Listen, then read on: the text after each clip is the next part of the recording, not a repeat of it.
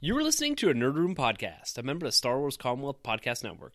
Be sure to check out more from the Star Wars Commonwealth on the web at starwarscommonwealth.com and take your first steps into a larger world.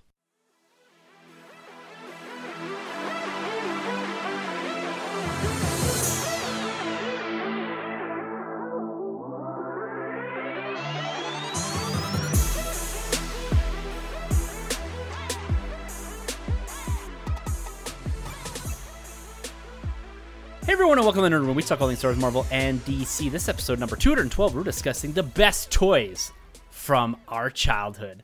I'm one of your host, Tim. I'm Troy. I'm Carlos. And I'm Sunjay. Aha, here we go, boys. It feels absolutely fantastic to be back at the mics, talking nerd for this week, guys. I can tell you from last week when we tossed out, let's talk about what our next episodes are going to be out. And Carlos comes at us with what was the best toys from our each individual childhoods. Not only toys that we hadn't played with, but they couldn't be toys that we've lusted after as adult collectors. And my brain went spinning. I went down a deep, dark path. It looks like it's going to get real expensive because the toys we're going to talk about this week, guys, are going to be now toys that are going to have to fall into my collection. I have not been this excited for a topic in. I'm always excited, but I'm extra excited for this one. It's going to be a ton of fun, guys. We're talking our five top toys from our childhood. You know, we're talking about everything from, I'm guessing, Transformers, Turtles, Power Rangers, you name it. It's probably going to be on this list. We've got a lot of toys to get through, and I'm super stoked to hear your guys' list. And I'm super stoked once this episode is done is to hear what you guys played with after we run through our list. And guys, we also got to get to some interesting news topics this week, primarily focused around Star Wars. Rosario Dawson cast as Ahsoka Tano, live action Ahsoka Tano. Very, very exciting. And another bit of news, which is a bit interesting, is Diamond Distributors. You know, they're the main distributors for comic books across the globe for Marvel, DC, Image Comics. They've gone into a bit of a suspension. So it's going to be interesting to see what the comic book world is going to look like over the next few months with physical copies kind of going slightly out of, not so much out of print, but out of distribution. So we're going to touch on that. And we're also going to talk about a few other things. But, gentlemen, it's great to have you back here. I'm looking forward to this, but we got to kick this week off. Like we said last week, our week weekend nerd is going to look a little different for the next little bit, but there's still some lingering things here that I'd love to talk about. But I got to hear what your guys' week in nerd has been like. You know, we've had some extra downtime and all that, and it's interesting. I want to hear your guys' opinion on this because I thought I was going to have all this time to read comic books and do all this kind of stuff. I've had no time to do anything. It has been like pedal to the metal at home here but I'm hoping to get some time this in this coming week, especially with the debut of Birds of Prey onto digital download. But guys, Carlos, Troy, Sunjay, what's going on, guys? Sonny, tell me all about this. You got some funky pants on there, man. What have you been doing this week? Gotta keep it fresh, my brother. Um, what have I been going on this week? Uh, not much, you know. Um, just reading some old classic books because I haven't had a chance to go out to the shops these uh, last couple weeks. So I started reading, rereading Justice League versus Avengers. Love Oh, it. nice. Such a classic. I reread it about once a year. It's one of my favorites. Just like just to see the interactions between the people. That's great. And I was like, now's the time to finally get through my uh, Green Arrow run. I think it's like all 120 issues. So popped in issue one, started reading that. That was great. And uh, issue two still to come. And uh, besides that, watching a ton of movies. Um, you know, with uh, my daughter home, uh, we've been watching a ton of like Disney movies and just just light stuff like that. So um, we watched Frozen and Frozen Two. Nice. Uh, quite good. Frozen Two, quite good. I liked it. I did Um, enjoy I still think well. the first one was better. Yeah, I think the first one was better, but the second one was still good. It was a worthy sequel. Um, and uh, what else did I see? Um, oh, and The Grinch because it's her favorite movie. So you know, March, April, why not throw on The Grinch Save Christmas? So watch The Grinch. and um, getting into back into Batman Beyond. So Very uh, nice. Nice. uh, started season two today. Love Nice. it. Love it. Stay tuned. More to come. Yeah, yeah. We got the Batman yeah. showing me his Batman Beyond figure. Looks awesome. Looks awesome. And uh, yeah, man. I just... and I'm just saying, like, if they ever did a live action Batman Beyond that's kind of like Blade Runner, that would be so cool. That would be so cool. Oh, that would be that. amazing. Right? Like, uh, what's his name? Denis Villeneuve to direct Yeah. it. And Roger Right? Deakins, man. Oh my cinematographer. God. Oh yeah, Oh, behind you the know what? camera. Yo, Yeah. is Ry- Ryan Gosling could play Terry McGinnis? Boom. Oh, he should have been our Batman. Should've been Bruce. He's too young to be old Bruce Wayne. Michael Bring back Keaton, though. Keaton. Oh, can you imagine? Oh my god. I'd be so there. That's awesome, man. Well, you've got about what over two thousand movies to get through in the next Yeah, few months. There, yeah, it's uh, you have the, that self-funded blockbuster behind you, which actually looks fantastic, man. Your setup's looking pretty sweet right now. Thank you, thank you. Yeah, if I ever get around to cleaning it up, you can expect a uh, video from me. hey, man, it's uh, it's a, in a constant state of flux. I, I can That's honestly right. say that I've never felt complete in my nerd room. It's always evolving. I think that's the key to it, man. It can't be stale, can't be stagnant. It's got to be something that's always growing and changing. like a fungus. kind of like that. I don't know if that's the exact analogy I would use, but sure, like a fungus. Troy, my dude, again, Yeah, your nerd room is looking looking sweet behind you there. I love seeing this. It's you know, I, I think to take the positive away from us not being in the room together, it's that every week I get to see kind of in the background four different nerd rooms, which is which is just fantastic. Yeah. And uh, but did you get up much? Did you add anything to the collection? Were you doing some reading this week? Yeah, um, well, you know, being my boy's uh, 80th, Robin Dick Grayson, um, I picked up his 80th book, which was um, which is pretty cool. Um, they give you all the Robins there. You got Dick, you got uh, Jason, you got Tim, Stephanie, um, even Damian. And I gotta say, you know, I think out of all the books I read in that little, um, uh, I guess, anniversary issue, it was uh, Jason Todd's kind of stood the most out to me. I, I really liked what they did with his issue. Um, of 37, which is another. Um, another step in Dick Grayson's evolution. Um, they they touch on, and that's another shining point in the book too. Um, basically taking all the lessons from Bruce as his time being Robin and doing the opposite and doing it his way. Um, so it's really cool how they touch on that a lot. Uh, I picked up uh, Star Wars, Star Wars three and four. Oh yeah. This is the book that's taking place after Empire Strikes Back. It continues to be a knockout by um, uh, Charles Soule.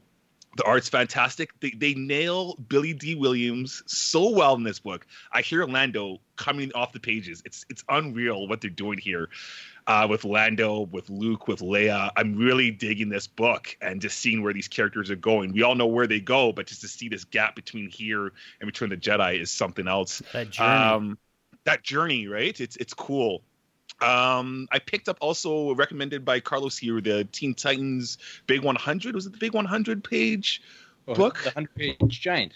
yes yes. So i picked up that one. I haven't had the chance to read it though unfortunately but i did pick that up so i can't wait to check that out.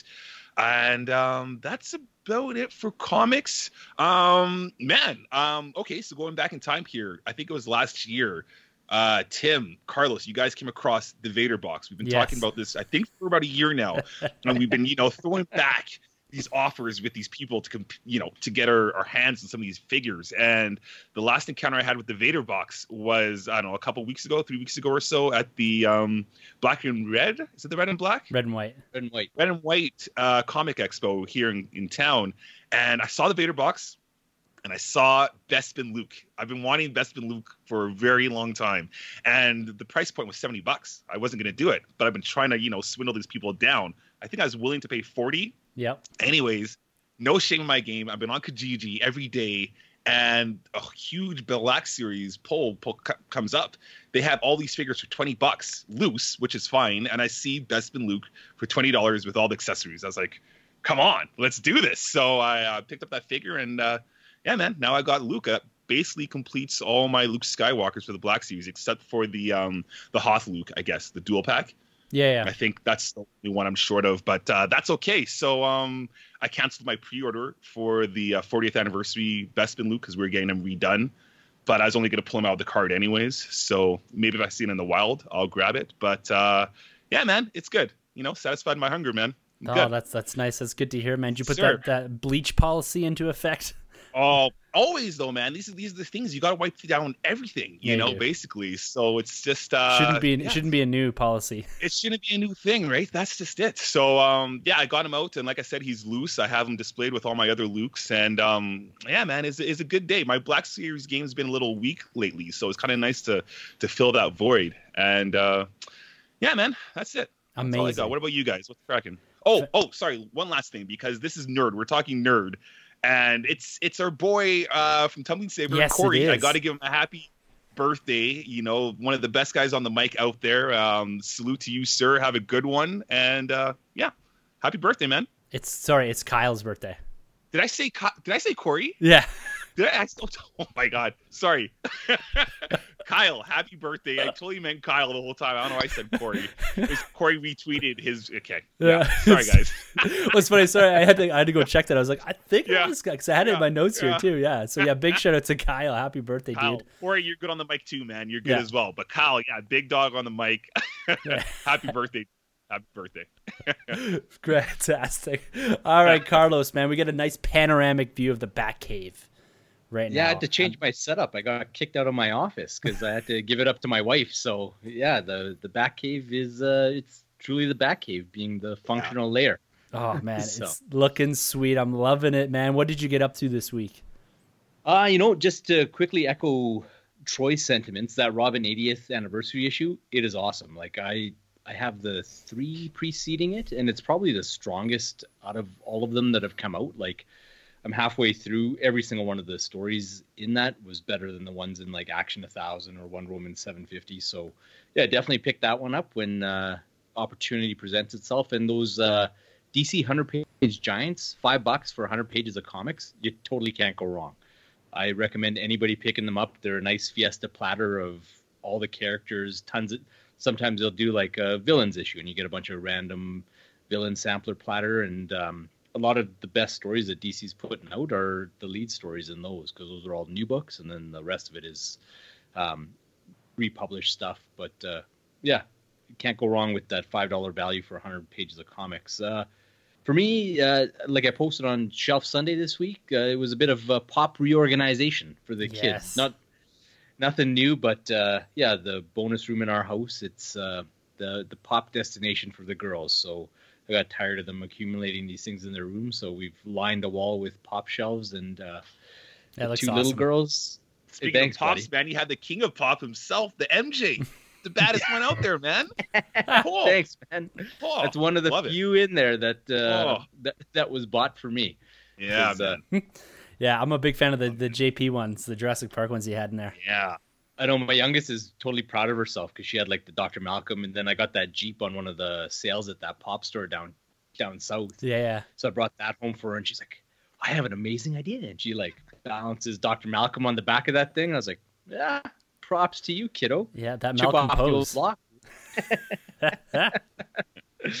so yeah, that was that was pretty cool to to do that and um, reorganize their shelves and watch them kind of jockey for space between the two little girls and the big girl being my wife uh, for who gets this who gets that prime real estate on the top shelf. So that was cool. Um, you know what? I started to play around with getting back into the Marvel statue game and filling out that Bowen Designs collection a bit. I was deep into the negotiations on a cable statue, but I just couldn't Mm. get it low enough. Like I even enlisted my boy Troy to try and Yes, like sir. push me over, Yeah. and he, yeah, he gave it the uh, the seal of approval. But yeah, we were just like that. Fifty bucks was my line in the sand. Yeah. Great looking just- figure though, man. Cool. yeah, The it was a cool one. It was a cool one. So we'll we'll see what hap- happens as uh, collecting goes to strictly online for the next few weeks. Yes. And then, uh, yeah, I pulled uh, just hanging out in my daughter's room and looking at her shelf. I saw Secret Origins by Geoff Johns and Gary Frank sitting on there, and so I decided to pull it off the shelf and started flipping through, started reading, and I was just like, oh, I forgot how amazing this is. And over the course of reading that eight issue trade, I ended up flipping both Tim and Troy messages saying like, you guys got to get on this. It's an awesome retelling of Superman's origin. Um, it was written before Man of Steel came out, but the copy of the trade that she has actually has a preamble or a forward by David Goyer in it, Oh. talking about how he used Geoff Johns for an inspiration for Man of Steel, and some of those best scenes from Smallville in that movie you see on the pages of this comic kind of thing, oh. and it takes him from there right through his kind of initial battles in Metropolis and that. But it's a wonderful book, and Gary Frank's art is just amazing. He uh, he draws that soups with that Christopher Reeve flavor to him, and mm. oh, I, I love it. And read those books all day long. So anybody out there, like I think it's on Comixology for ten bucks Canadian. Can't go wrong. Eight issues, and it's on Amazon for less than twenty. So definitely pick that one up. And uh, blind spot for the nerd room. I don't know how none of us were reading this. Undiscovered Country. Scott Snyder, Bat writer extraordinaire, and uh, Charles Soule, the Star Wars man himself. They uh, they write this book together called Undiscovered Country. Um, I can't really talk about it too much without giving it away, but basically, the United States has walled itself off from the rest of the world, and nobody's been in it for 30 years. And there's the world Very is cool. divided. Yeah, so it's divided into three factions: the United States, with nobody knows what's going on. There's the Europe and Africa alliance, and then the uh, Pan Asian alliance, I think, is what the other one's called. And uh, there's an invitation that goes out to come into America to get a few things that these folks need, and uh, that's what leads to our journey into the new United States. And it's not the utopia that everybody thought it was, but it's awesome. Like that sounds you very guys, cool. I'm definitely gonna get into that. Yeah, you guys know Charles Soule well. We know uh, Scott Snyder really well, and it's honestly it's the best of both those guys' talents. Lots of good character work, lots of really out there con- concepts, and uh, yeah, it was it was awesome. Like I, I really enjoyed it. I tried the first issue because the first issues for Image are free, as Grabs reminded me on the Image website, and so tried that out and ended up I they're on issue five now, so work through the first five, and yeah, it'll be one I keep going with for sure. So yeah, definitely check that one out too, boys. Oh, nice. that that sounds nice. awesome. It's a and that's like for me, it's been about at this point purchasing new number ones, and I'm gonna have to add that one to the list along with the Superman one that you sent earlier in the week because I also had the opportunity to buy. I bought the first issue of Killadelphia. Um, nice. I haven't read it yet, but I had a good chat with Grabs over the weekend, and um, coming out a highly recommended from you guys and him too. I said, okay, I'm gonna pull the trigger. He kind of sent me the link. It was about a buck ninety nine, I believe, on Comixology, which is fantastic. And then coming off of Strange Adventures, I was like, yeah, I'm gonna continue to take this. I grabbed issue number one of TMNT, or not one, sorry, nice. 101 of TMNT. Still haven't read it, but these are in the queue right now because I really enjoyed kind of that that expansion beyond what I'm familiar with, and I want to continue to do that. And now Undiscovered Country, man, that sounds right up my alley too. I, I love the yeah. idea, the the con or the artists or not the artists, sorry, the the creators, what a team, and I, I can't ignore that. And I kind of like that weird concept. It sounds really really cool. Yeah, it was cool, and it's like nothing I've ever read before. So yeah, you'll enjoy it, man. Excellent. Looking forward to that. And you know, I one thing I forgot, guys, last week as I was kind of running through that crazy week I had with the help of Carlos and his family, I forgot to to mention that I finally pulled the trigger on that Iron Man three pack, the 10th nice. anniversary oh, nice. Iron Man three pack with Mandarin, the a, a, very odd that I don't even, to be honest with you, really remember in Iron Man three, the hot rod armor. He's kind of like gray with like hot rod flames on his on his shins and then also the Pepper Potts in her yoga outfit with the uh, the Iron Man arm from when she's uh, all Extremis up. And do you know what? I I talked to you guys. It was down for forty dollars at Toys R Us for three figures. I, I figured I'm not going to get this any cheaper. I'm so happy I pulled the trigger, you know, given that, you know, that we're not on the hunt really right now. And there was only one of them left. Last time I was there, there was four. So people were starting to buy this up at that $40 price point, 13 bucks a figure. You can't go wrong here. So now I've got that Mandarin, Hot Rod, and I've got Pepper Potts in here. It's slowly filling out that, that Marvel Legends line for the MCU. So I'm really, really actually pleased that I did pick that up. Um, it's it's interesting. You know, the Mandarin is a really well done figure. You know, you, something can be said about the character itself, but the figure looks great. The likeness is good. The detail on everything from his coat, the man bun he's got in there, all really good. And so I'm, I'm quite pleased with that purchase, especially at the price point. Ole, ole, ole, ole. there it is. And another thing, I'm gonna give a big shout out to Sunjay here. You know, everyone's talking about the rise of Skywalker right now because we've got the digital download, the digital release is out there, but we're we're patiently waiting here because we've got the steelbook coming in about a week's time, Sunjay. Uh, yeah, two weeks time, so it should be here March 31st. Yeah, March 31st. Really looking forward to that. You've now transitioned to it all being delivered to each individual houses here. So that'll cost extra. Just the heads up. that's it's all good, man, to get that steelbook in hand. I'm really looking forward to that. I've heard good things about the behind the scenes documentaries, the, some of the added scenes and all that, and also just jumping back into that Rise of Skywalker. So I'm really, really looking forward to that. A couple weeks time, guys, we're going to be talking about that in some detail once we get our hands on those physical copies. And then I spent a lot of time again in the nerd room completing some of the renos here. I've got a set of shelves up here. I'm just waiting on the uh, the shelves themselves. I just painted them, so I'm waiting for them to dry. But what that's going to bring, and we're going to talk about some of this in a few minutes here, is I'm going to have some miscellaneous shelves in here in the nerd room. I've I've really kept it to Star Wars and Marvel in my nerd room. And I'm really looking to expand that into some of the toys that we're going to be talking about that today. And these shelves that I've built, these are final shelves that are built in the nerd room here. Then it's complete. Once I get those done, I'm going to start populating those with some toys that aren't Star Wars and aren't Marvel, some story, some toys that are very nostalgic to me, that are big throwbacks to my childhood. Some I've held on to, and some I got to get online and start purchasing here. But I'm really looking forward to getting these shelves done because that'll help me complete out and finally get that organization done just in time to start thinking about how I'm going to redo things again. Hopefully not. but guys, let's get into it here. You know, it looks like we've been able to maintain things here. We've had a, a, pretty robust week in Nerd, and hopefully some of those online retailers start coming through with us so that we can continue the online hunt, but also take a big deeper dive into some of the comic books here. I'm really looking forward to, to Killadelphia, like I said. But let's get into some of the news. You know, it's a shorter news segment this week, and we're going to kick it off talking about comic books. And this is about Diamond Distributors. Now, for those that don't know what Diamond Distributors are, they are essentially the company that ships all new physical products for comic books. They have the exclusive rights to ship things like Marvel, Dark Horse, DC, Image Comics. So, really, almost a monopoly over the industry.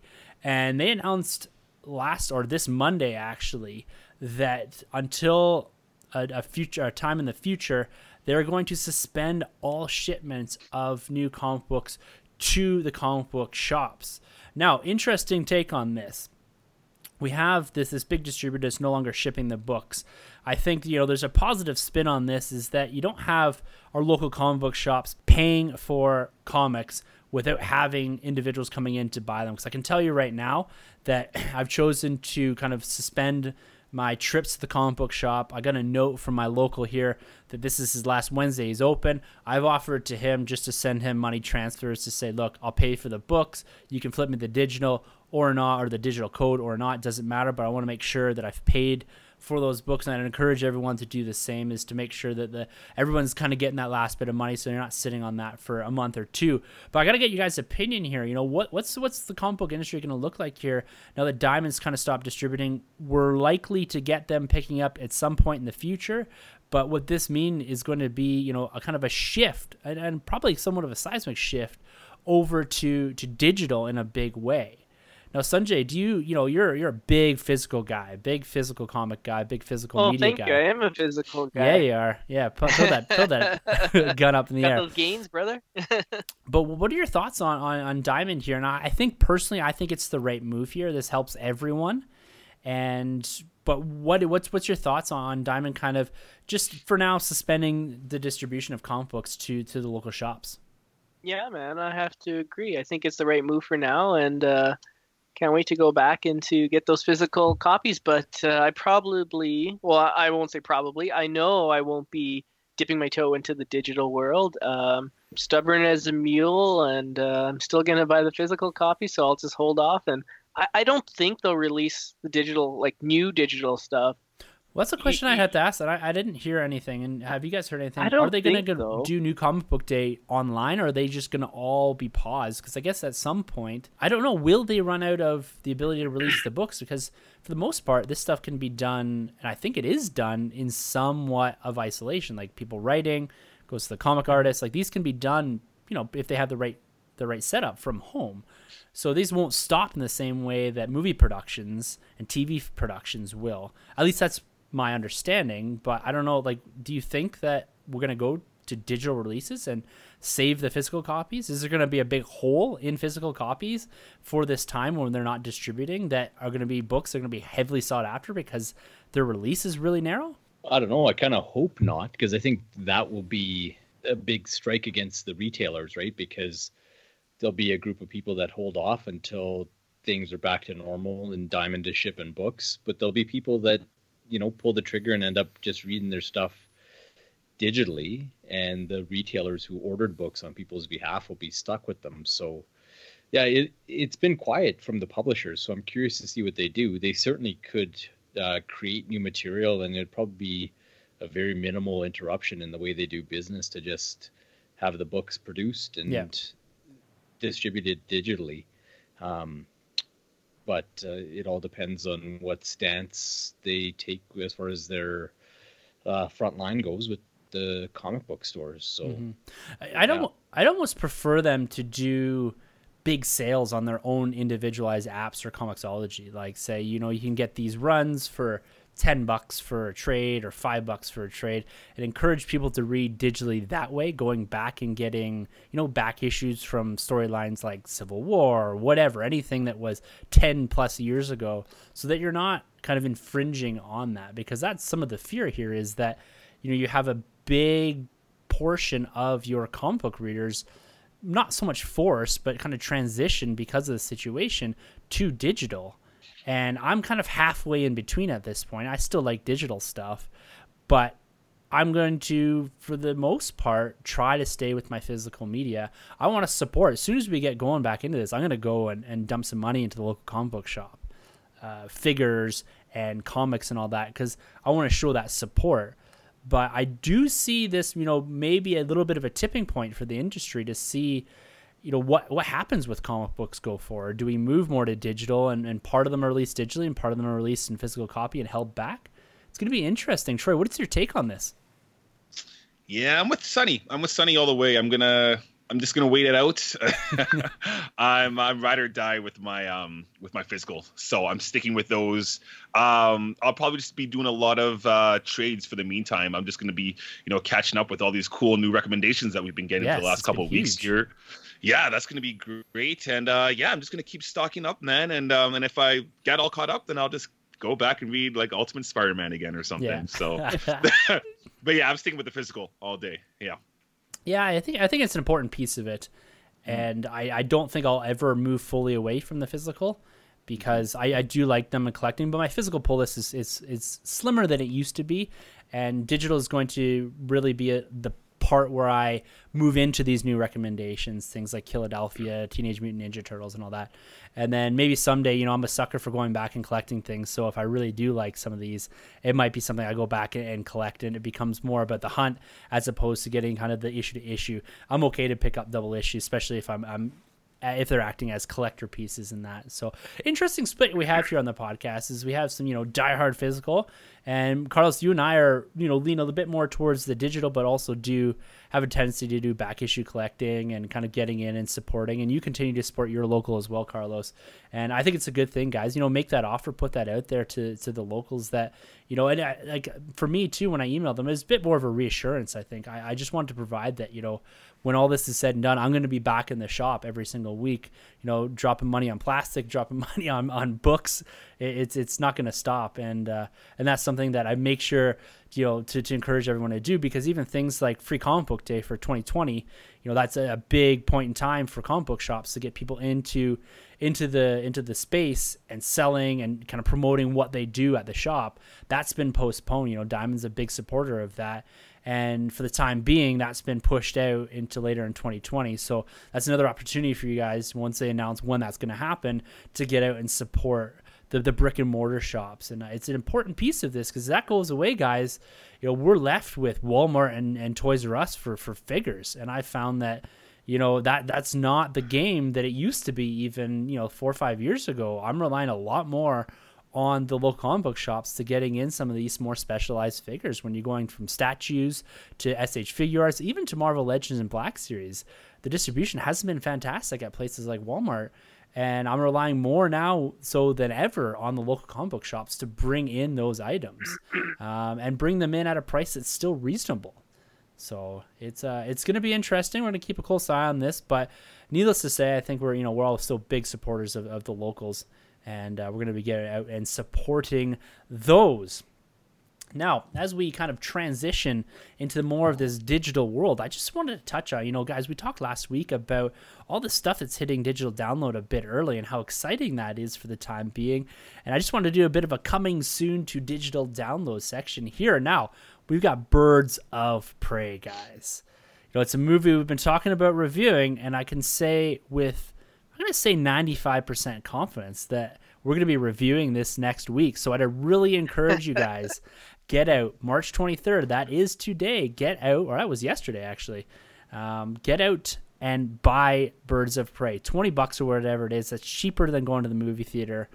Let's get out. Let's support this film. Let's support the digital download, and then you can come back next week and listen to the review because because we're gonna get to it.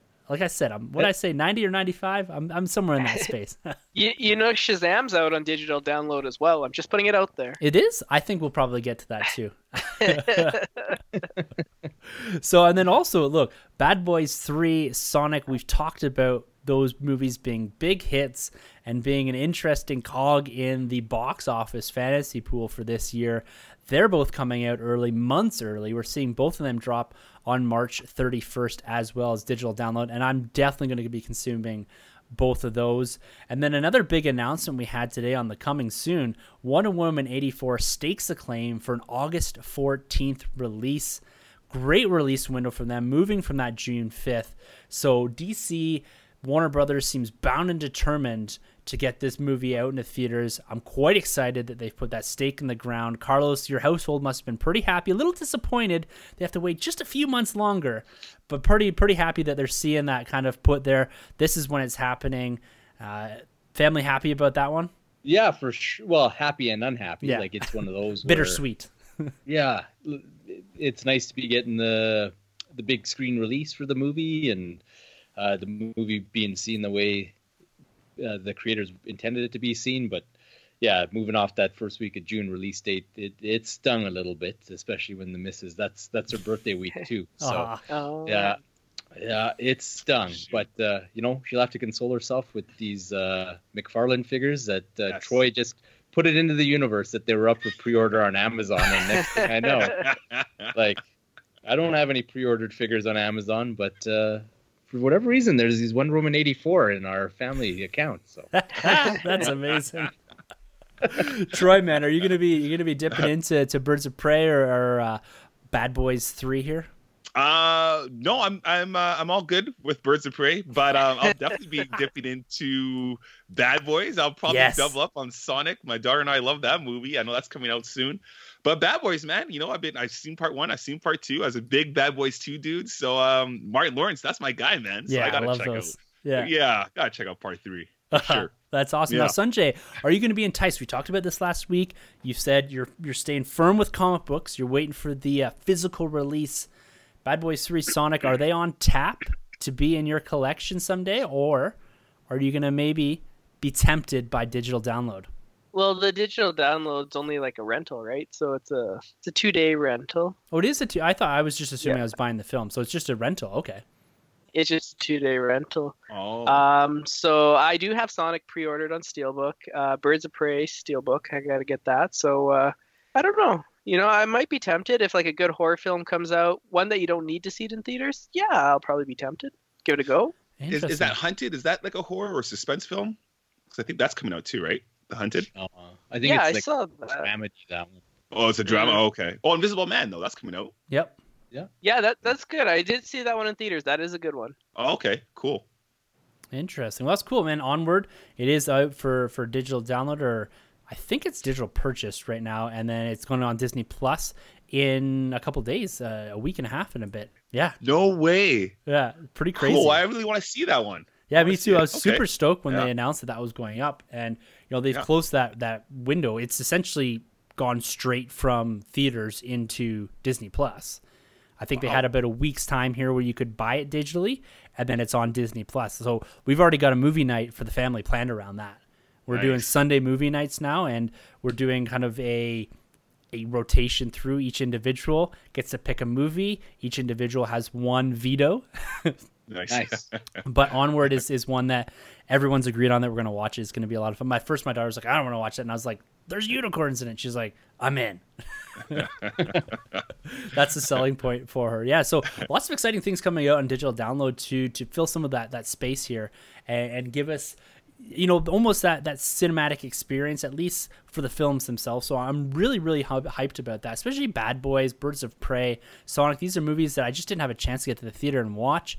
And for sure guys like look if i can't watch birds of prey in the next week then there's there's something wrong guys. And you have to really think about taking my nerd card away on this well one. and just uh, just to clarify so the $20 price on Birds of Prey. That's to purchase it. Oh, I it is to purchase. iTunes. So okay, I, cool. I, know Sunjay's trying to sabotage the digital media consumption, but uh, just out there as a PSA to anybody listening: whatever you pay for Birds of Prey, it, will be for rent or download, and you can pick. I imagine the rental is cheaper, but iTunes twenty four bucks and you own the movie. So yeah, and that's that's the way. Like I'd be happy to even rent any of these movies to be honest with you for that twenty dollar price point because like we talked about before, it's it's cheaper than going to the movie theater. It's about the same price as a ticket, but then you layer on popcorn, this, that, a spouse, a kid, whatever.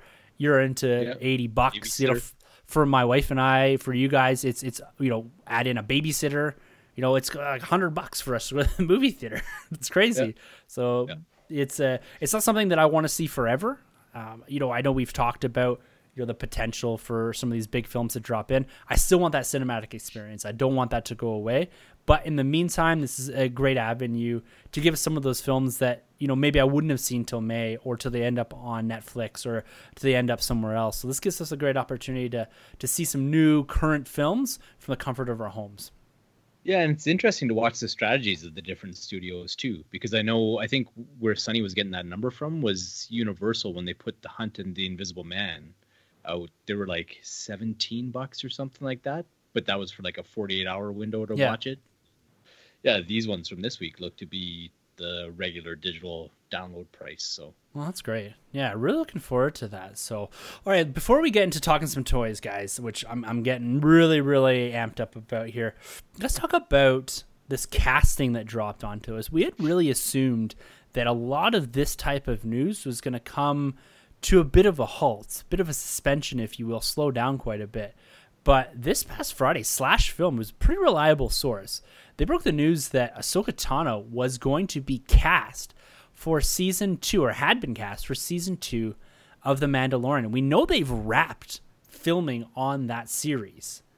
They did that a couple weeks ago, or about a month or so ago. So this, uh, presumably, her her scenes are filmed, but she's now been cast live action for the first time, and filling that role is Rosario Dawson which has been a fan casting for years. If you go back, like we, I think I don't know if we've ever talked about it, but this is definitely something that was put into the universe by fandom. Now, look, Ahsoka, we've talked about her lots on the podcast. Made her debut in the Clone Wars film. She served as someone that really grew into a massive fan favorite through the Clone Wars. She's she's made her appearance back in the Clone Wars season seven. She was a he had made a huge presence in Rebels this is someone that we've been dying to see online. This is this is Dave Filoni, you know, arguably his biggest creation and his biggest contribution to Star Wars is Ahsoka. You know, she had a big, big ending in Rebels. Troy, my man, like, what are you thinking about this cast? What are you thinking about seeing Ahsoka live action? The last time we saw her was at the end of Rebels, and this is after all that, this is after the Battle of Endor. You know, we know the time frame that the Mandalorian is taking place in. You know, what's your excitement level for the casting, senior live action, and how do you think she's going to fit into this TV show? My excitement is on 100, y'all. This is this is crazy news, man. This is something I've been wanting um ever since probably rebels um i've been Ahsoka fan not since the film i'm not gonna lie but it was around um i don't know early on, pretty much with the Rebels show or the, the Yes. Clone Wars show. Um, she really had it in for me once she left the uh, the spoilers, but once she left the Jedi Order, Mhm. that's when I really was uh, attached to this character. She was a massive hit in Rebels, probably one of my favorite things out of Rebels. Uh, Snips, uh, Ahsoka Tano herself is like a bad, bad girl, man. She's gone toe to toe with Maul, uh, the sisters, Darth Vader. Like, come on, like nobody can do what she does. She's incredible, man. And she's she's that Jedi we get with the two lightsabers, that dual welding. So um, to see her live action is something I want for a long time, and having the talent of Rosie Dawson to play her is massive. This is this is going to be incredible, especially on the scale of what we have with um with uh, Mandalorian going on. We're finally probably going to get a battle.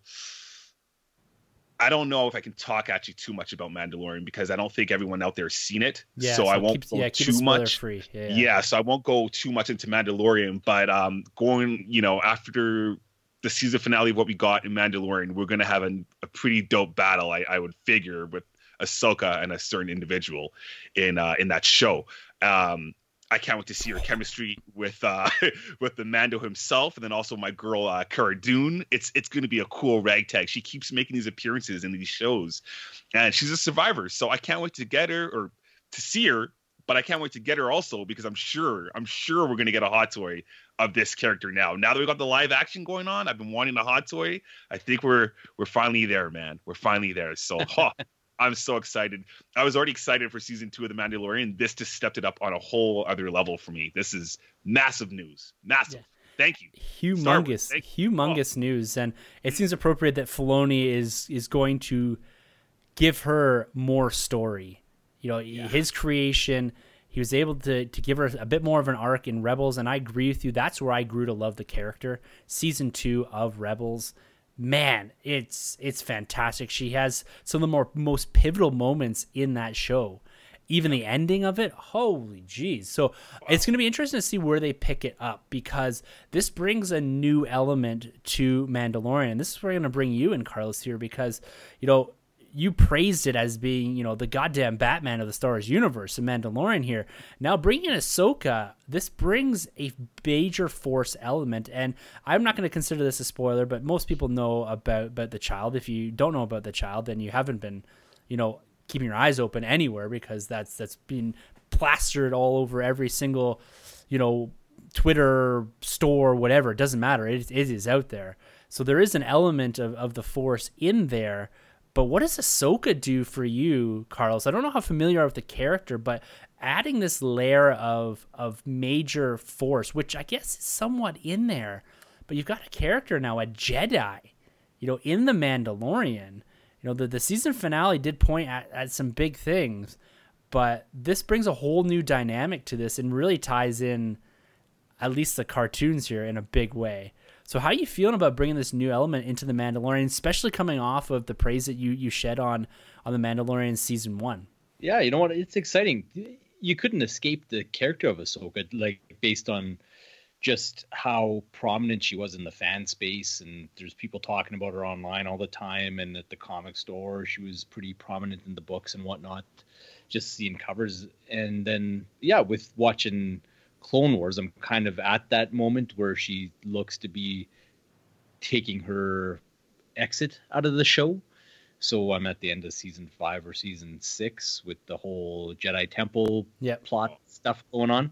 So yeah, I just finished those episodes. So I've I didn't start with her, but I got a real good handle on what she's all about and uh, a good flavor for her. So then to take her and put her into this show that just blew my mind is super exciting because she'll be in that element from Star Wars that was missing from the Mandalorian, being that in your face force user. Yeah. Jedi type character, assuming she's a Jedi still. Um, She's yeah, something. so I'm, yeah, she's something. So yeah, I'm excited for it, and yeah, you guys have over the course of this conversation put the put the bug in my ear to watch Rebels at least season two, I guess, and uh, yeah, we'll we'll see where it takes me, but. Yeah, I think the casting is awesome. Rosario Dawson's absolutely fierce. I'm watching a show with her called Briar Patch right now, and uh, right away. As soon as I heard that she was cast, that next episode of that show I watched, it was like, oh yeah, I can see it hundred percent. Her being, I'm only familiar with the younger version of Ahsoka, so I could see her as the older one, and yeah, bring it.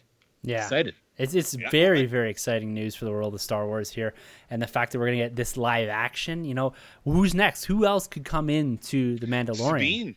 Sabine, Sabine, yes. I mean, coming off of uh, you know Clone Wars or Rebels, this the series finale, right? I mean, those two are, are right together there. So A hundred percent. Like, know where she Sabine, is. Sabine's a, an easier pull into this universe than Ahsoka, yeah, and that's why I agree with you, man. I think Sabine, at some point, is going to pop up, if not already, if you know what I mean. yeah. Oh yeah, I'm right there. right so there, yeah. it's it's going to be interesting to see what Filoni characters get pulled into this universe. You know, with him being a big part of this, a big creative part of this too, and there seems to be some favoritism towards you know continuing those stories. I, I want more of this. You know, bring on live action, freaking Thrawn or Ezra or something. Like I'm there for all of it. You know, make the Mandalorian. I don't want to lose. That's a, I guess the main point I want to make here with bringing in Filoni creations. I don't want to lose the Mandalorian as the focal point. Right, I don't want this to be live action Rebels or Clone Wars, and I don't think it'll ever get there. But having these characters be, you know, major cameos or supporting cast to what we've already got, I think just ups the caliber of the show. You know, we called it cinematic. We called this, you know, just expert storytelling.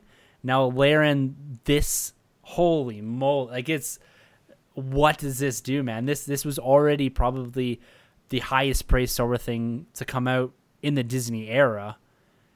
Maybe save Rogue One, but this with the creative freedom that these guys have with Favreau and Filoni on here, you know, what does season three look like? Season like I'm already thinking like who can they bring in to to just continue with this. So this is extremely exciting news, and I cannot wait for Mando season two. Hopefully, it comes out in the scheduled release window of October. But oh man, bring it on! This is this is super super exciting stuff, guys. Or maybe It's they crazy, do the man. yeah DCCW, and this is a backdoor pilot for a Ahsoka show. And they- you know what? It Oh. very well could be. Yeah, That that's that seems to be the methodology that CW has used, and this very well could be the avenue to giving her her own show. Imagine that, Troy. Imagine Ah. live live action Ahsoka TV series on Disney Plus. Oh, I'd lose my mind. I lose my mind. I'd, I'd I'd pay for everybody's here subscription for Disney Plus. I mean, jeez, that that'd be incredible. Um, do you think it's possible that we could get um? I mean, we have to now Ahsoka get her to meet up with Luke. I mean, we we, we got to get there. She's she's been through and through with everything. She's been Yep. through every timeline basically. She's that trending thread from the prequels all the way till after Return of the Jedi. Pretty much almost not quite, but getting up to the sequel trilogy. Like that's that's crazy. If you get an interaction, basically she's like, you know, that's like Anakin's like sister right there in a sense. That'd be crazy to have her connect and talk with Luke. It just it blow my mind to see that interaction live action. Wow, In so. I'm thinking about this. The, the just you said something that kind of got me thinking. In Star Wars canon, current canon, Mhm. is she the only one that has made it from the prequels to post Return of the Jedi? Is she our Uh, longest through thread in Star Wars? Pretty much. Well, we, we did get confirmed that uh, Rex Rex is also in Return of the Jedi. I, I assumed he lived after that battle, so we also have Rex. Um, she might just be. We still don't really know what happened with um with uh, my boy. Um, I want to say Saj Ventress, but it's not Saj Ventress. It's sounds like Saj Ventress, the dude with the dreads, and he has like the yellow line on his face. How do I forget his name? He's in um. Ah, this is gonna drive me nuts. Dark Disciple. He's the main guy in Dark oh Disciple. yeah, yes, I know who you mean. Oh, yeah, man. this is driving me nuts now. yeah, because he's in the comic books. He's in the comics, and he also has the power where he can touch things and he can get like um, an idea of a vision of where it's been, much like when Rey touched uh, the Yeah. saber. It's literally on the Oh, tip of that's my driving tongue. me nuts now. Yeah, but Sarge Ventress and him had a had a relationship. This is driving me nuts. Anyone out there, you can call me an idiot. I totally take it, but help me out here. I totally forgot this guy's name. Ah, this is killing me. And he's in Attack of the Clones. For two seconds. Jeez. Okay, well, there's a couple through threads there, but that would be interesting because I think she Yeah. is the longest surviving character in Star Wars. Uh, Palpatine, right? Palp- well, I guess technically Palpatine, yes. Well, he's. It turns out he's just a clone anyway, so it wasn't Yeah. really even Palpatine, right? So the spirit of Palpatine. Spirits, They, yeah. So they build that in the comic books. That's canon, guys.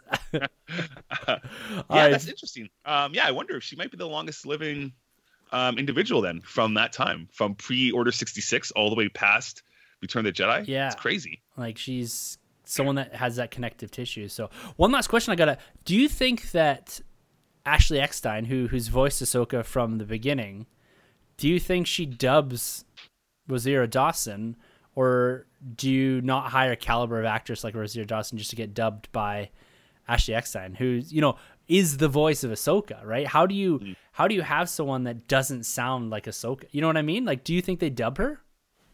Oh, disrespectful. Absolutely not. No, Rosario Dawson, when you have someone like that, you, you keep her for all her talents. I mean, she's a triple threat, right? I mean, she can sing, dance, act. I mean, look at her in Rent. So when I when I mentioned dancing, obviously she can um, follow some nice um, choreography when Yeah. it comes to these fight scenes, right?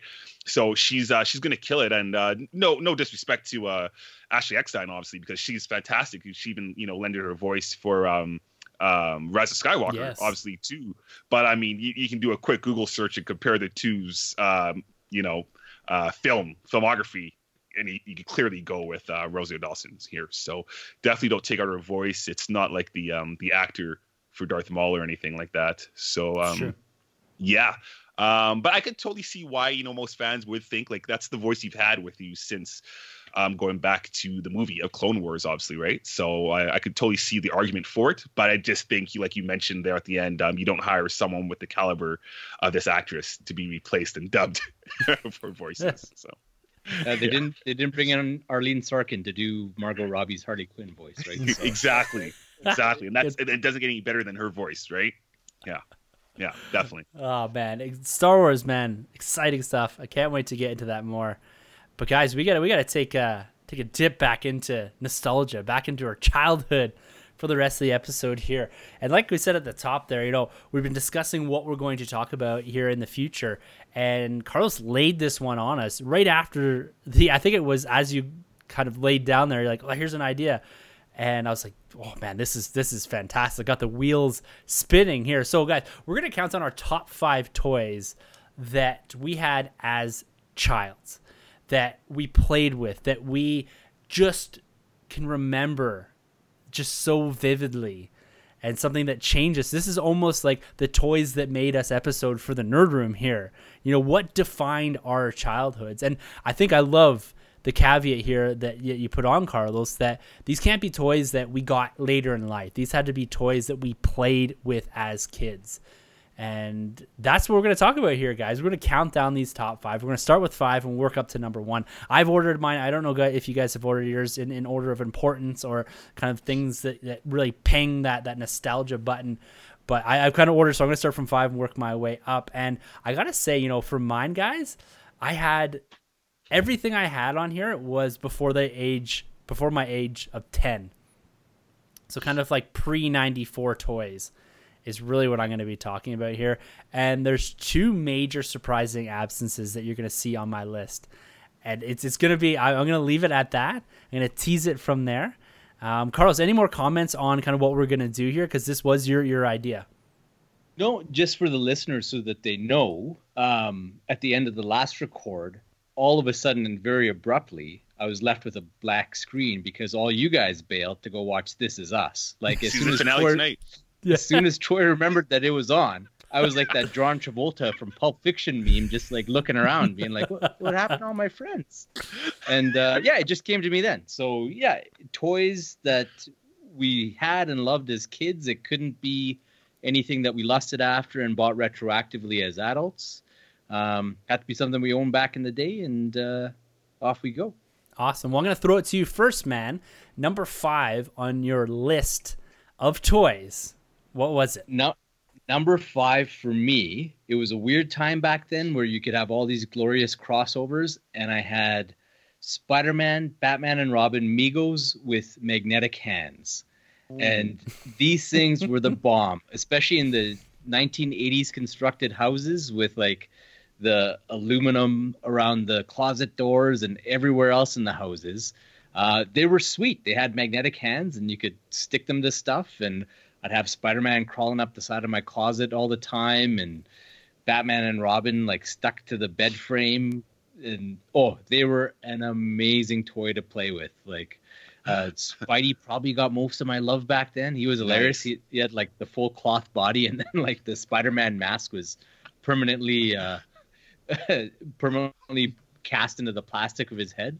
But they were amazing. Slept with these things, and like they got taken away and thrown out because they were just so disgusting by the time I had years and years of loving them. But uh, yeah, they were some of the best toys ever. The like uh, magnetic hand Megos, so good.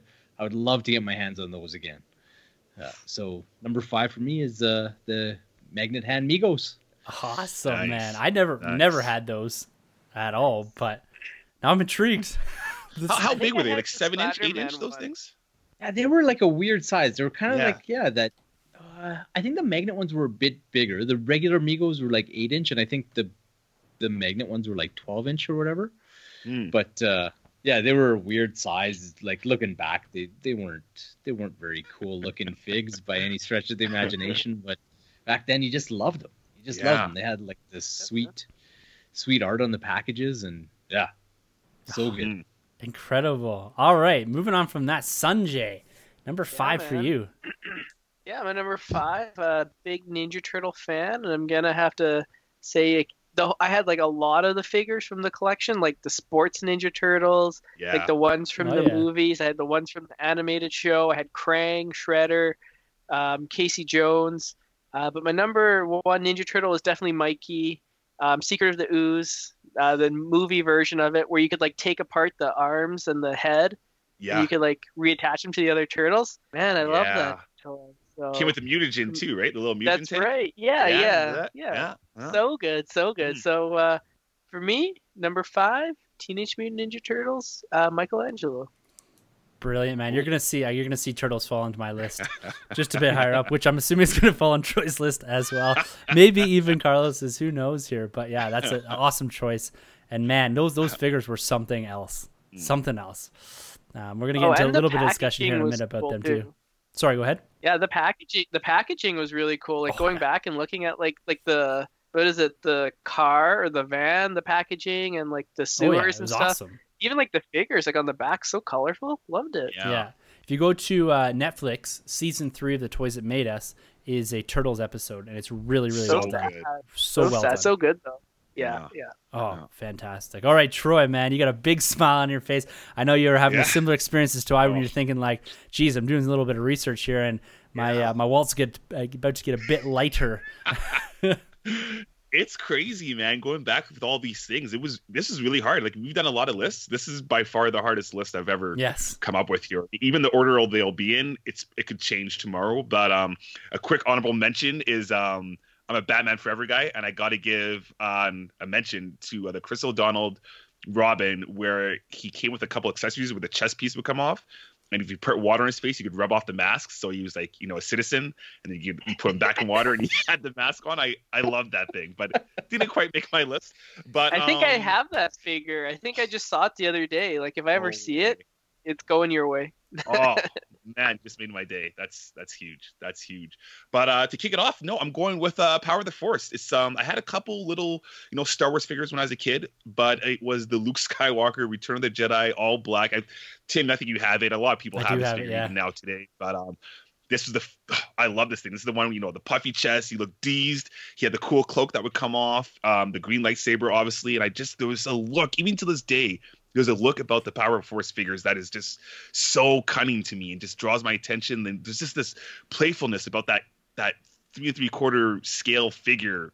And even though it's not accurate whatsoever to the look, obviously, of the movie, there's just something about it Oh, that I love. So uh, that figure had major love. You know, I think I picked it up too from um from probably Phoenix way back in the day when I was a kid. Way, way back. Nice. So um they're back big there time again. love for that figure. Yeah. yeah. He's got Power no of the Force there, like hanging from the pegs. Yeah, man. Yeah. It's crazy. So yeah, love that one. I just Awesome. bought that figure two weeks ago. Yeah, you did. It's currently sitting in a detail right next to me. That's hilarious. so, guys, for me, I've got, like I said at the top there, I've got two noticeable absences on this list. And one of them is going to fall into an honorable mention. And the honorable mention for me is the power of the force, too. Oh, These are figures that came into my life, and I'd even say Phantom Menace. These are figures that came into my life a little later, and I was more of a you know teenager, and for the most part, more of an adult collector with the Power of the Force and the Phantom Menace. Yes, I did have figures I played with, but I was kind of a bit older in that 15. We talked about this a little bit, even on I did a TSW roundtable last week with some of the guys, and talked about kind of how I'm, we were kind of in that weird era. At least I was with Star Wars about you know I was a little later in life, so it's gonna fall into my honorable mentions. And I don't have any Marvel figures on this list either. Marvel came into my life quite a bit later, but uh, my number five here, guys, is Batman Returns Kenner ninety two figures. Yes. Ah, man. These figures, man, it's funny because when I was kind of going back and doing some of the thinking about this, these didn't pop up until later in my list when I was like, oh, geez. I, and then I started going through them online. I was like, I had all these figures. Like I'm talking about, you know, the penguin with the black, white, and red umbrella, the the Yeah. penguins that came with the shooting things, the Catwoman, the Batman. Mm-hmm. These were amazing figures. And then you had all those Batman variants, like the gold Batman, and then the snow Batman, and then the underwater Yeah. Batman. so cool. Mm. But the two things that stand out, I'm going to cheat on this one big time. The two things that mm. stand out to me are the Bat Command Center. You remember that thing that folded Oh. out, like that triple trifold thing? Oh, Yeah, it was Wayne Manor on one side. Yes, and then you had the, vat tape ca- on the back? Yeah, the back, and then you had the where you could put in because there's the Bruce Wayne figure, right?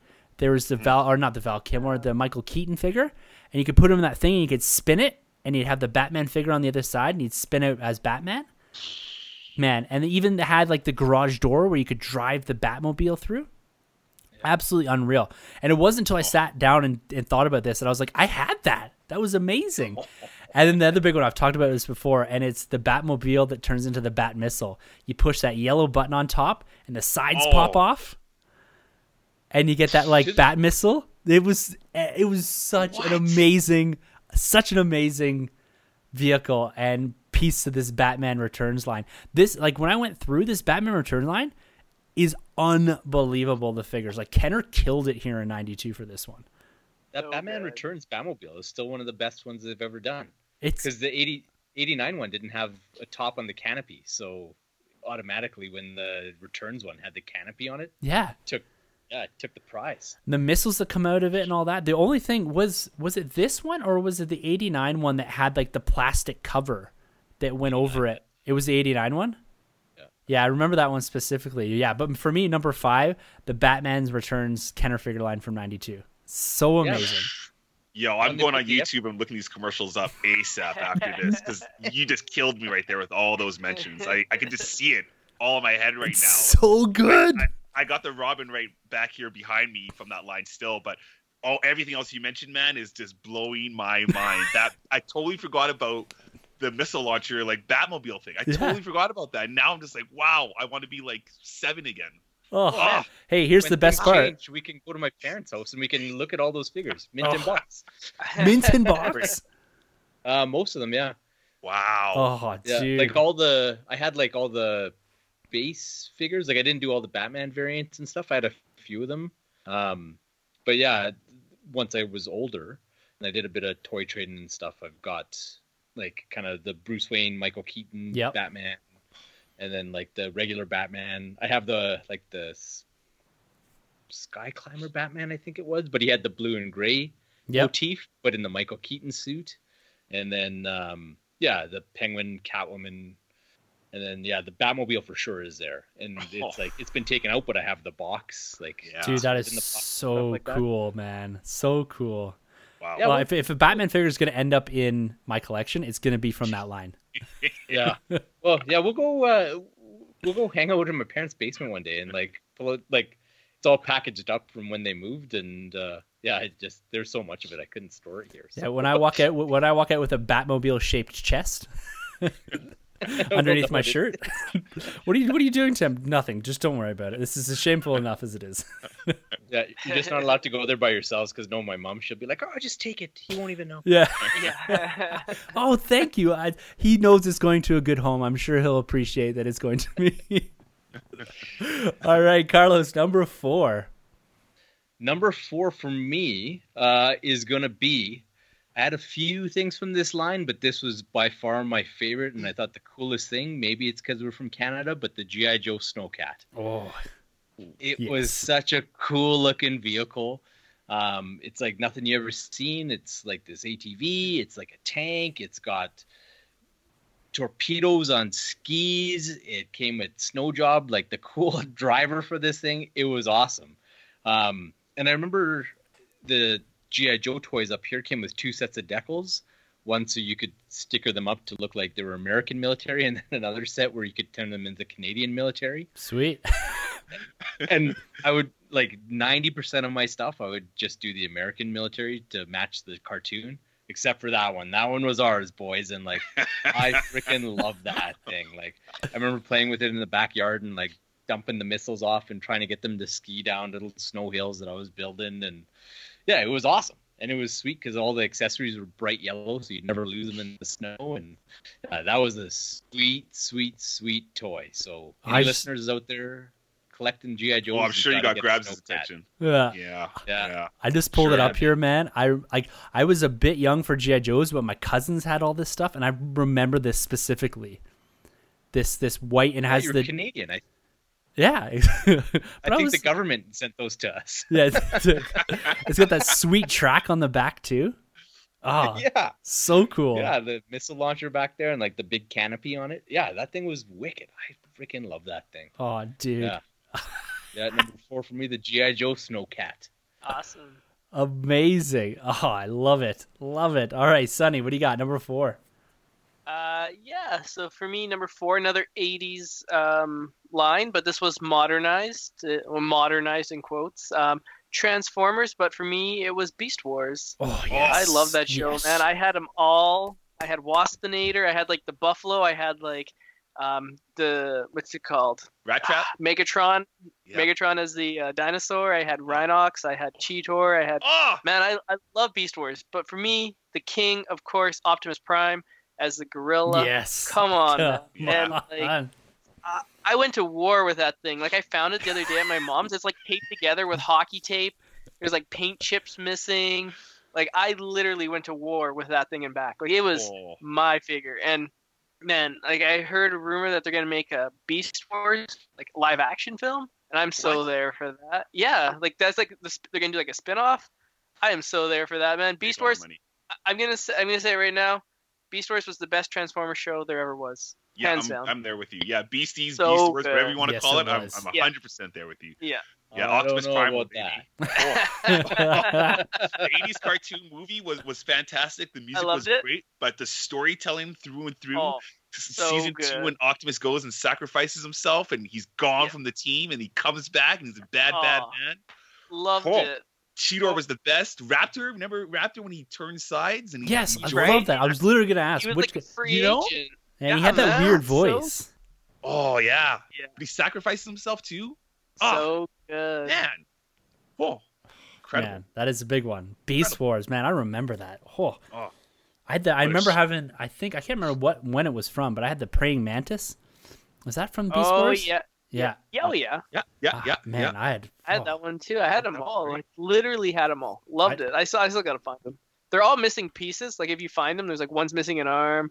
Like my toys, they just bash together. Like I, I had no like tact at all as a kid. oh man, that's a huge one. That that that's one I didn't go deep with Beast Wars. I remember watching the show, but it wasn't big, and I had a few of the figures. But uh, oh man, I remember that show. I might have to get back into that show. Jeez. All right, Troy, Good old man. Canadian product. Yeah. yeah, yeah. Um, shoot, that's that's tough to follow. Um, so obviously, '90s kids, Saturday morning cartoons. You watched the animated Spider-Man series, and you got to watch X-Men, the animated series, the one of the baddest animated series of all time. And um, this is a weird toy. So obviously, Wolverine was, you know, huge. He's a big deal back in the day, and um. I think it's Toy Biz. Toy Biz made this line where you had the X Men figures, you even had a Spider Man figure, but they projected like the X Men animated series out of their chest. Is really weird. So you could pop open their chest and you'd insert like this little like disc, like a yeah, Yeah. CD disc, and then you put the battery in there and you light it up on like a dark room and it'd play clips from like the X Men animated series. And I I absolutely love this thing. I'll try to show it to you guys through the no, you can't see it through the phone. But if you Google it, anyways, it's uh, Wolverine, and um, it was cool. I didn't really even play with them to like fight with. I would just watch these X Men shows through his chest in the dark room, and I thought Early YouTube right cool. there. early YouTube, right? Who needs a smartphone when you can have, Yeah. you know, an X Men animated toy? So, yeah, no, that is a fun figure for sure. That's Oh. what I got. Toy Biz. Man, those Toy Yeah, Biz it stuff. Toy Biz. Oh, Yeah. you know, look, like the some of the packagings that that I've seen from those. Oh, it's the animated series and the Spider-Man stuff too that that Yeah. you've been kind of picking up bits and pieces of recently. That's right. The purple. Yes. Oh, come on, come on. Mm. This again, it's another line that I never got deep into, but Mm. it's something that I look back on, you know, quite fondly, being like, do I do I need stuff like that in my collection? Because this this whole exercise has just been like mind blown here, and it even goes to this number four for me. It's and we've mentioned it before on the podcast. I can't remember if it was Christmas '93 or '94. It was the Mighty Morphin Power Rangers. I think they're about 12 inch figures. Yeah. The Red Ranger man. Yeah. Oh, Jason the T Rex. I love this figure. I remember taking it to school. I also had the Black Ranger as well, the Mammoth. Both Yeah. of them. Oh, the box. Like I, I looked at a picture of the box today. It's this like weird kind of triangular box with this big window open to the figures. It is oh, these figures blew my brain apart. I was a big Power Rangers guy back in the day. Loved the show. It was right in my wheelhouse. I was a perfect age for it. And when these Yep. first line of figures came out, I got them for Christmas. It was next level for me. Like I, had, I think I ended up with about three or four of them. Never got the whole set. Yeah. But these are two of the figures that I was like, I'm probably gonna have to buy these on eBay or wherever at some point in the future just to have them on the shelf. I would love an inbox Red Ranger too, just because the the box is it speaks so much to that that Christmas morning opening up and being like, oh my, it, Mighty Morphin Power Rangers, this is it. I was so into this, man. Love these figures. Troy, did you ever have any of these? Yeah, man, I'm right there with you. I had uh the black one. I still do. I have the black one. He Oh. had like the uh kicking action. So if you press something in his back, his leg would kick. I had the blue one. I think his arm would kind of chop, kind of like the superpowers. The, the big tall ones, right? Like the 12 Yeah, yeah, the inches. tall. So I think they're tall. I couldn't Yeah. find the size of them today, but I remember them being quite large. Yeah, they're big. They're they were. I can't remember the packaging. I was trying to Google the packaging. I can't remember, but I still have the blue and the black one. And my daughter loves the blue one too. That's her favorite Ranger. But I love. Yeah, I'm right there with you, man. Those figures were so cool. So cool. Yeah. Ah, yeah. There we go. All right, Carlos, Yeah. number three. Blow my brain here, man. Oh, number three, it's uh, going to be no surprise, but uh, the OG himself, G1 Optimus Prime. Oh, there it is. oh my There man. yeah, I remember. Uh, yeah, so the trailer opened up Yeah. and it had roller in the back, and Yeah. uh, yeah, like I, that was back in the day when Transformers first hit, and they were the hottest toy going, and I thought there was no way on God's green earth that I'm going to end up with an Optimus Prime, and you just, just kind of little kid dreaming of this thing, and uh, yeah, Christmas morning, it was under the tree. My godmother had found it somewhere, and it just blew my mind. Like Oh. I, I love Optimus. I still have him. He's still up in our playroom there. He's missing his smokestacks, but uh, and I think the, the the little turret guy that was in the the back of the trailer, he he's busted off, but uh, Optimus is still going strong, man. Like he, I love that you still those- have it. yeah, and those figures are so awesome, like the die-cast metal and yeah, I was on the opposite end of the spectrum from Sunny there. Like I I didn't get a ton of toys, so when I did, like I I couldn't abide by them getting chipped up or whatever and yeah, any battle collector. damage on yeah, any battle damage on my toys is from my brother. 'Cause That guy's a savage, but uh, yeah. Optimus Prime and honorable mention to Grimlock. Like I, I was a dinosaur kid growing up, and Grimlock when they introduced the Dinobots, it just blew my mind. And uh, him showing up, those were my favorites. I was happy with those two. So number three, Optimus Prime. Oh, what a beauty, That's man. solid. So was that one? Because I think I don't know if I had that version. I maybe had the version a little bit later, but it was like he came with the trailer and it turned into a base. But when you combine the base with the figure, he would turn into like a bigger Optimus, and then you could Oh, yeah, also no, like no. break him down to a smaller one. I think yours was like probably the older one, or yeah, I had the or- old yeah, one. So like old one. the the trailer just turned into like a mobile command center type base. So Yeah. it just had like the little like the one um little turret guy and then it had roller who was like this little car that you could deploy. You had Powermaster Optimus Prime because it had like the little robot that could turn into his head when you added the robot. Yeah, there's a little the blue head that was that go on top of his body. Okay, cool, cool. Yeah, That's you you had Powermaster Optimus Prime, which is Taking which is back, one man. which is Taking one of those ones that will be on my set of eBay searches. Although, Oh, really? Yeah. I might still have bits of those pieces, so I'll let you know. Incredible. Oh, G1, man. All right, Sonny, man. What do you got for number three? Yeah. Um, before I go with my number three, I was gonna say I, I also had a bunch of those Transformer figures because my older brother, he's like seven years older than me. He would always just pass them on to me. So I had like Soundwave, and I had like uh, the ones from the movies, like those little like dinosaur ones, those weird ones. So man, I, I remember all those. Yeah. yeah, yeah.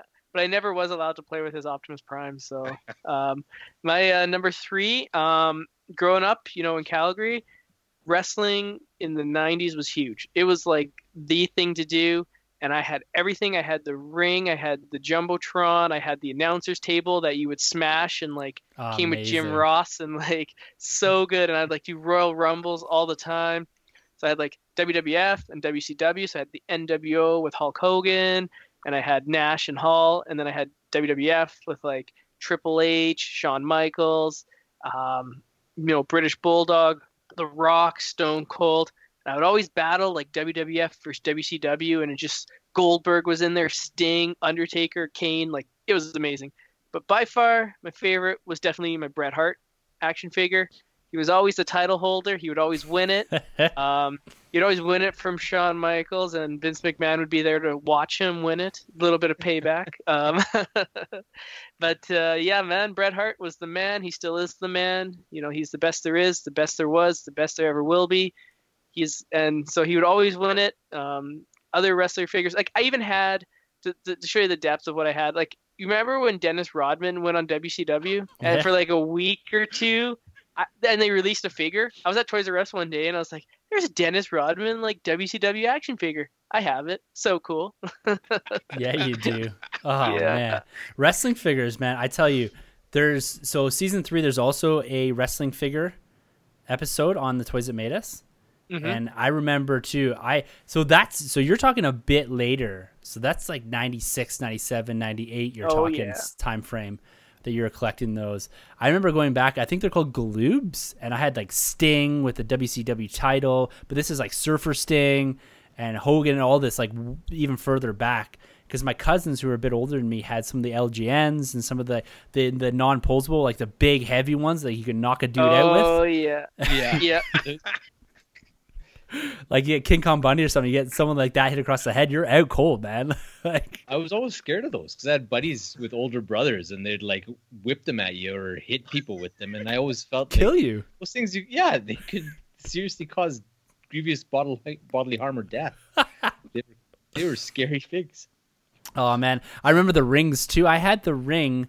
I don't even know what set this was from, but it was like Velcro and there was like a storage thing too, Oh, awesome. and you could put the figures didn't inside there. But the ring posts always broke off because they're like plastic and they're like up and they're pretty brittle.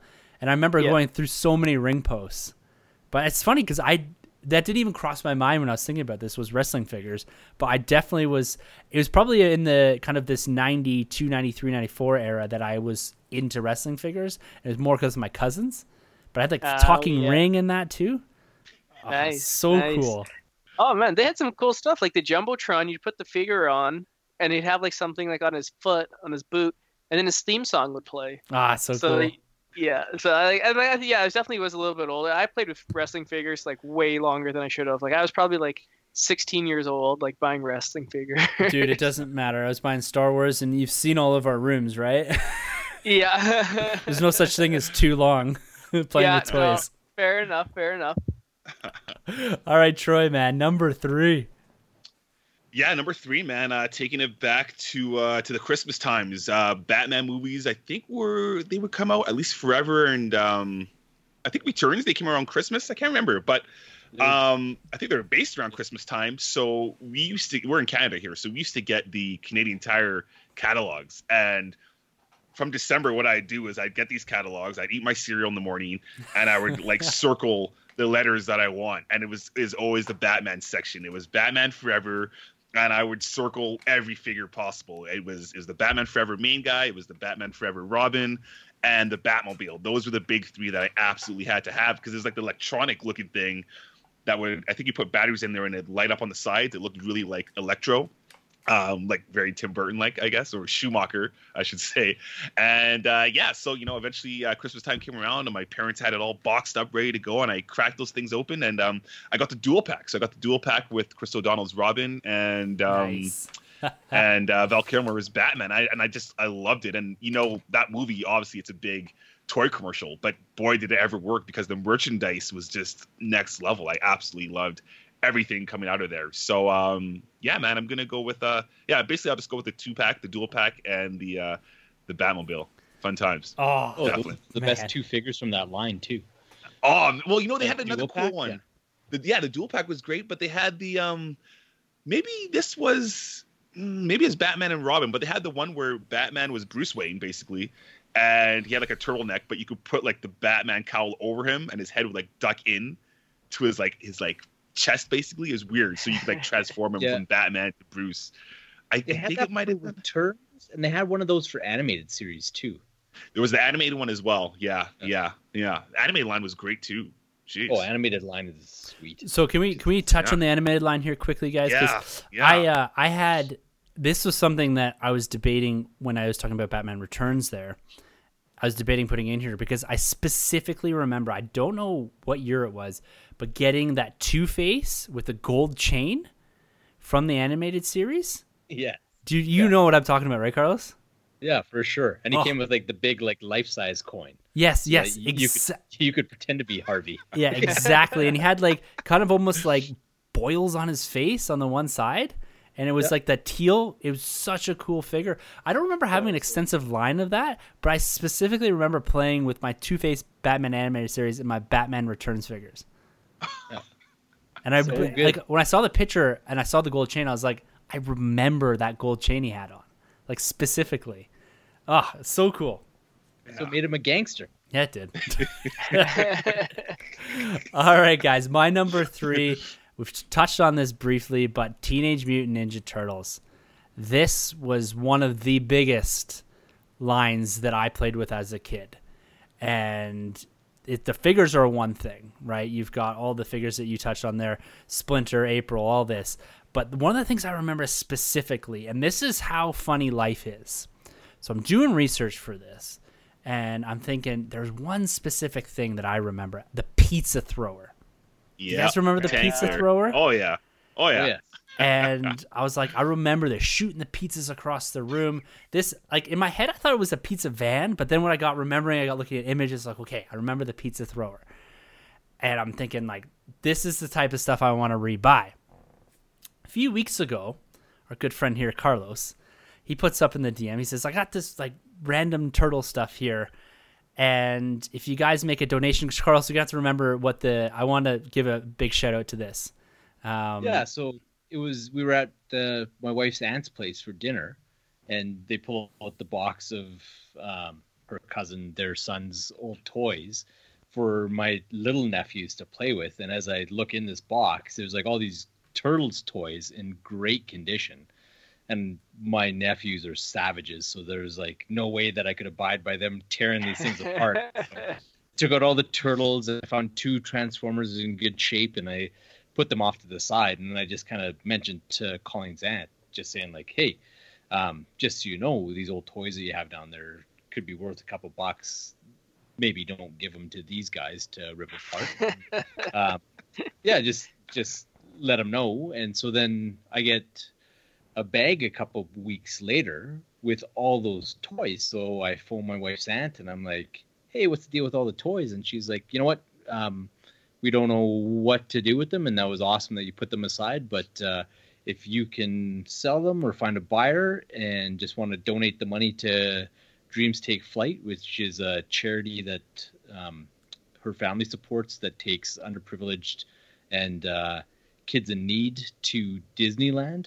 Uh, free of charge. Um, so they said, yeah, if you guys will allocate the money towards that, you're welcome to have them, kind of thing. So yeah, I had them for a couple weeks, and then I thought, well, I'll give first right of refusal to the boys. So I uh, threw it up in the DM with a couple of picks one night. Actually, as I was watching that Toys That Made Us uh, episode. that's awesome. Yeah.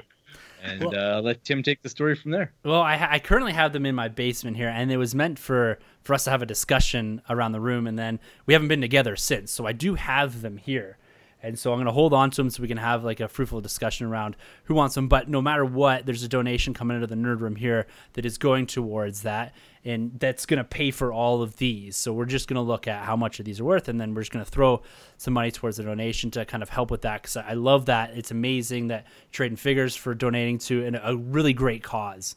Um, this is something that I'm super supportive of sending children down to to Disney World and all that Disneyland, and for sure that's that's there. But coming out of this, so not only does do we get that end of it where it's we're helping people and all that, but as I'm going through the research, I'm thinking pizza throw is what I want. Lo and behold, I crack open this box, and what is sitting in there? The freaking the pizza thrower. I know, and it's in great shape. All the decals on there. It's and- Yeah. all the decals. It's got a pizza. so I'm literally putting this on my list today, and Carlos said, "You know, if you're going to talk about turtles, we should talk a little bit about you know the box and all that." And I said, "Sure," because I hadn't even opened it, and I had put this turtle, and then I opened it, and I was like, "Oh my god!" The pizza thrower is in here. This is the thing I put on my freaking list, and I now have it in my hand. So, needless to say, the pizza thrower, I'm gonna ha- probably have to throw my my name in the hat to to keep that to go on the new miscellaneous shelf. But uh, yeah, these turtle this line is amazing, and this is the one I was ta- texting the guys today. I said I'm in big trouble, guys, because you know we're talking about a few things. This turtle line is gonna cause some grief with me because I'm likely gonna go have to back and collect. And these are these are aren't cheap right now. These figures, especially mint in box.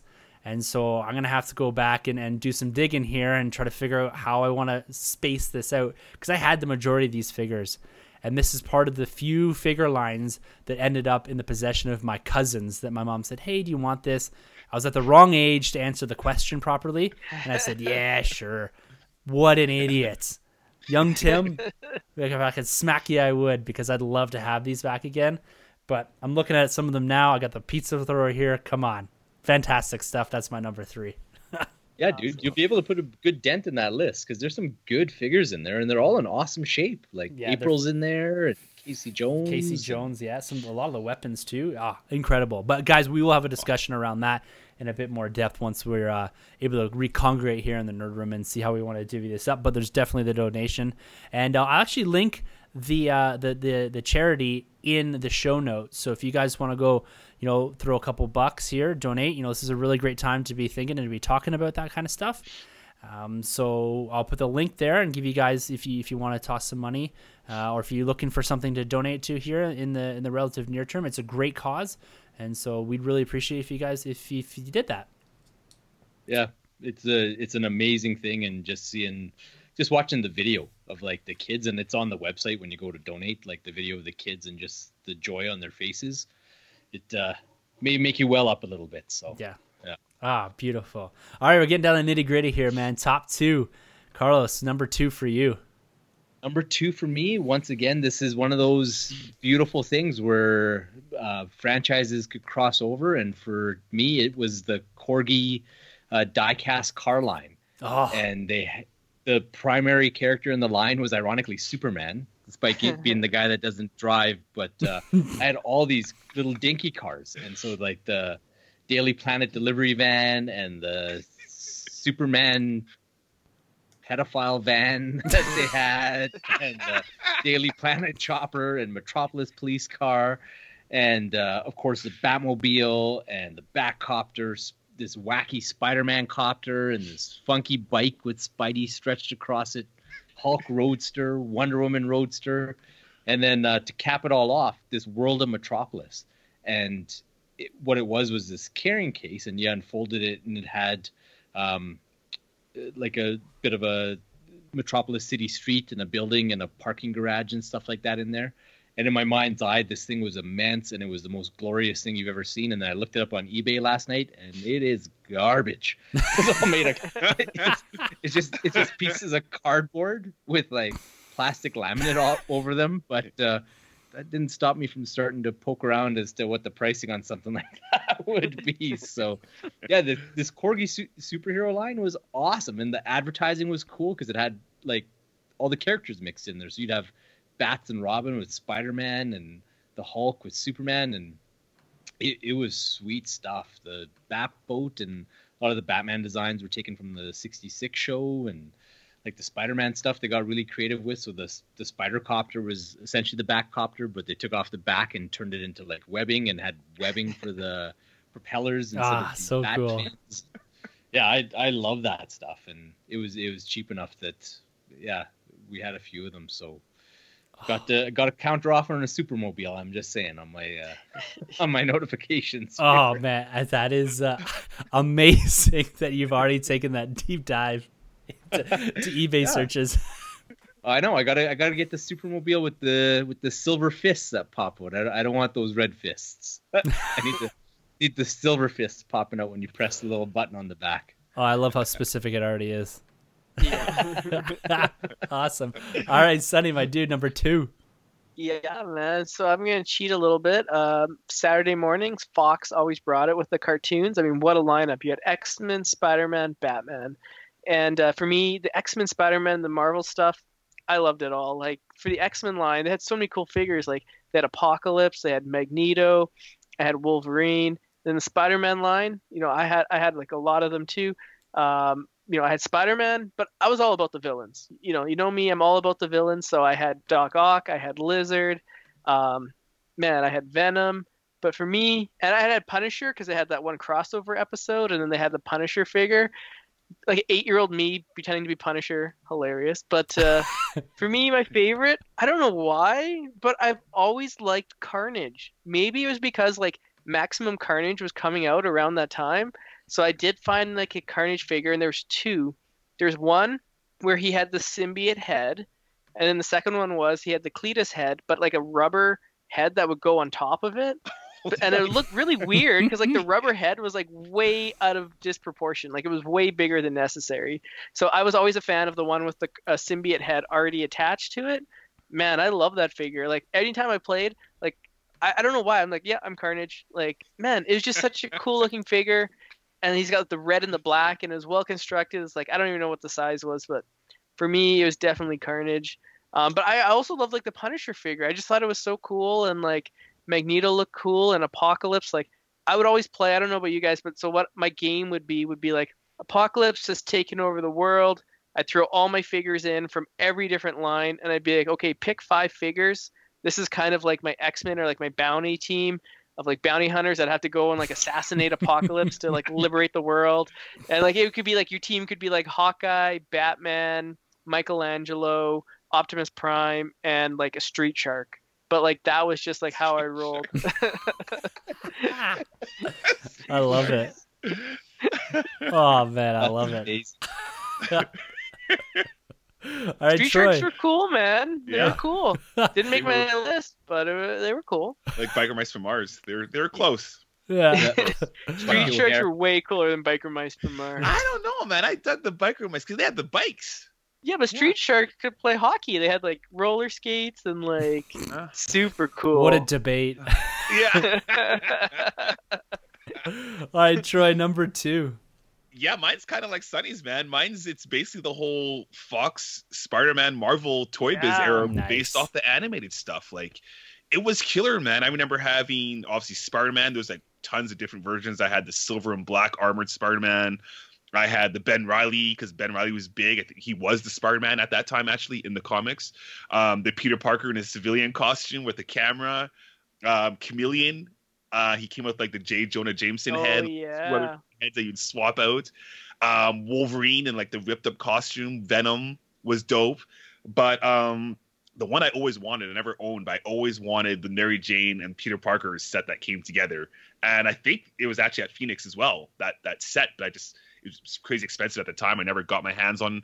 But the one that was really cool to me, and this is when Iron Man was like a nobody, but it was the Iron Man figure based off the cartoon, and he had the armor that would clip on, and is like this gold kind of cool metallic looking armor. Mhm. And you had the peg holes where you clip in the armor, and the helmet would go over his head, and he came with like the suitcase, I think. And I was just like, wow, like this is so cool. So when we got Iron Man 2, obviously when he, you know, did the whole suitcase sequence, that blew my mind because I'm like, I had that toy basically as a kid. And to see it finally on the big screen, I was like, this is this is amazing. But yeah, basically, man, it was all just that um Toy Biz animated stuff. It was is fantastic. They had a couple of bases too, which I never got my hands on, but the actual action figures themselves, um, Man Spider 2, Six Armed Spider Man, So man, cool. those things were crazy. So cool, so retro now, but man, they were something else. On the Yeah. Cyclops with the light. That one blew my mind. Yeah, I never got that one. Did you have that one? Yeah. That- I- yeah, that's oh. In Well, the, it in the was- blue and yellow.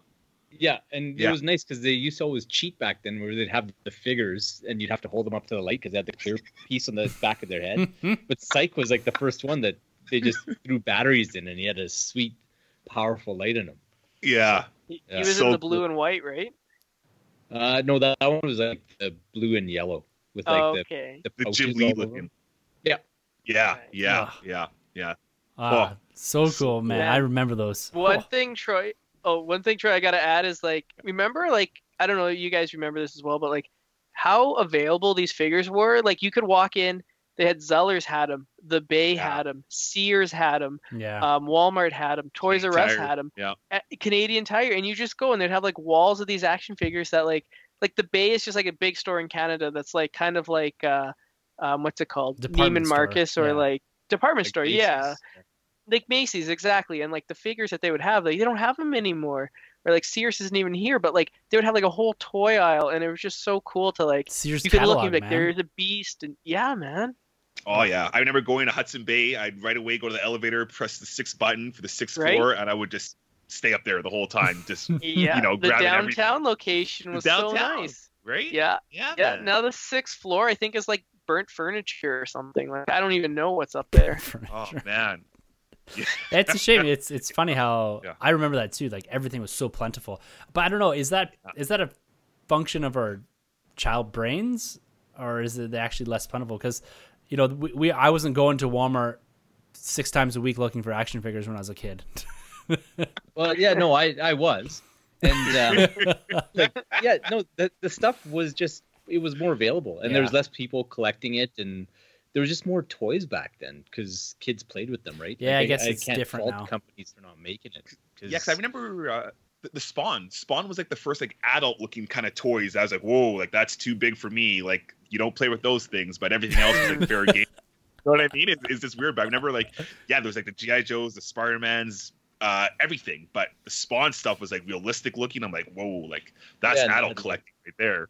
Well, I remember Yeah. some of the Spawn figures. They started like the Movie Maniacs line. They'd have the big black stickers on them, so you couldn't see like the bloody parts or the risque parts on some of them. I had the uh, Scream one. I had the Scream one, and my younger brother, who might have been like eight at the time, had the Michael Myers one. So uh, we we just bought it. We didn't care. We Yeah. turned out fine. I remember those Marvel figures. Like they were so plant. Like those ones would always go on sale for super cheap. Like hmm I'd buy tons of them just for like two Yeah. or three bucks because they'd blow Oh, them out all the man. time. Yeah. Yeah. And like that crazy. Superman Man of Steel line that came out there with the mullet era Superman and the Superboy and those figures Oh. were rad too. And the Yeah. steel wasn't there the steel one with the big hammer that he came with, like the Yeah, Yeah. they they did all of them except for the cyborg, I think, or maybe they did them and I just never ran across them. But Yeah, I remember Yeah. those, but I remember because it was like um, I remember the commercials because he had like the long hair and there's a catch Yes. line. It's Yeah. like be the man, be the Superman. It's like a weird little catchphrase, like yeah, I will Yeah. be. I think I have like the blue Superman. You remember when they split Superman into two? Like I could never find Superman figures, and that was like the first one. It was like blue. I was either the blue or the red one. I'm like, oh, that's so cool. So I actually I gotta find it, but it's just like the blue like '90s Superman figure. Oh that's man, awesome. So sweet. All right, guys, we got to finish this list off. I got to get my number two here. Earlier this year at New York Toy Fair, there's an announcement of Real Ghostbusters coming back, retro packaging. This line was one of my lines. Ghostbusters. I had the tower thing with the pole and all that, the actual like command thing or the their base. I had all the figures, but the thing that sticks out in my mind is the Ecto 1 car. The original one, it had the seat on top, it had that claw that came out the back, the red wings on the side, the Ghostbusters logo. And I'll never forget, anytime I talk about toys, my dad talks about this car because the door always fell off. And he said I'd come to him every 10 minutes going, eh, eh, eh, to put the door back on. This car, man, I don't know where it is. I feel like my parents might still have it, but this is one of the things that I'm definitely 100% going to buy to have in the collection here is this car. It is unbelievable. It has that real Ghostbuster like real Ghostbuster likeness. So this isn't a, a, an exact replica of what it was in the film. This is from the TV series like 86 into 91 whatever it was. This car here was a huge part of my childhood. I absolutely love this thing. It's it's just has the if I'm talking nostalgia, this thing just sticks out in my mind. I have a I think I can't remember if it's a Kotobuki or what it is. I have like a replica of the the movie version of it out in my bar area. But when I look back at this guys, man, I don't know if you guys are Ghostbuster fans, but this thing, I tell you, man, I'm so looking forward to this line that's coming out, this Kenner re-release of all these figures. But I'm gonna have to go back and get some of this this older '80s stuff as well. Mm. Oh, yeah, yeah. that real Ghostbusters stuff was so sweet. Oh, I remember, I remember my cousin had it all, but like we weren't allowed to play with it ever. Like, it was like, in the storage area on lockdown, and yeah, it was like forbidden fruit. oh so good, man, so good. Absolutely love that. Yeah. All right, we got to get into our number ones. What was, I guess, if you've ordered your your list this way, but what was that number one toy that you guys had that just you can remember and that we're all likely to go and buy if we don't already own? So, Carlos, what was number one for you? Oh, number one, kind of no surprise to anyone who's listened to this show since I've been around, but Superpower Superman. Yeah, Mm. Like I remember seeing that thing advertised and just lusting after it, and literally saving my coins to buy it. And um, it was KB Toys, and I had what I thought was enough money to buy it, and I found them on the shelf, and I start just I was so little at the time, I just start feeding this girl at the till like coins. She's like, "You need X amount more," so I'm like feeding her more coins. And I remember this old man behind me just he paid the difference. I don't know if he was if he felt sympathy for me or if he was just fed up of this like dumb kid feeding the cashier these coins. But man, I love that figure. I played with it for years. I remember like taking tinsel off the Christmas tree and making it like super speed for him Ah. and Oh, Yeah. awesome. nice. and and yeah, and I only had like a handful of the figures like Superman, Batman, Robin, Hawkman, the Joker, Penguin, but uh yeah, I I love those things and like I still have my Batman and Robin and stuff like that to this day. beautiful. uh, Yeah. The Oh. the superpowers line like I've it, that's just a rabbit hole I don't want to go down because I know if I start taking away that that's just just just bad news. But oh, Karate chop Yeah. action, man. It always blew my mind just seeing the, the Robin, you know, swinging. I there's a look to those, much like the Power of the Force. There's a look to those guys that just blow me away. Takes me yeah, there, man. like they just they captured that art style from the kind of 80s, 70s, 80s kind of era, and yeah, those figures are magic, and Yeah, the the different things that they did, and that they changed the the action ever so slightly. Mhm. Like they most of them had the squeeze the legs together and the punch, but they reversed the mechanism in the Flash, so you squeezed his arms together and his legs ran. oh, that's awesome. the fabric capes too. How they just hook around the yeah, neck. were they just that yeah. little C Yeah. clamp, right? Yeah. That just kind of went onto them. Oh, Yeah. so Yeah. good. Yeah, proper fabric capes. I had the Yeah. Robin, and I believe they. So they had. Is that the same line where the '89? There's an '89 Batman that was in there, or is that? no, so no, but they use the same capes. Oh, they use the same capes. Okay, that's what it was then. Yeah. So in '89, they repurposed because like nobody expected Batman to blow up. So that first movie, they only had three figures: the Batman, Yeah. Robin, or Batman, Joker, and Bob the Goon.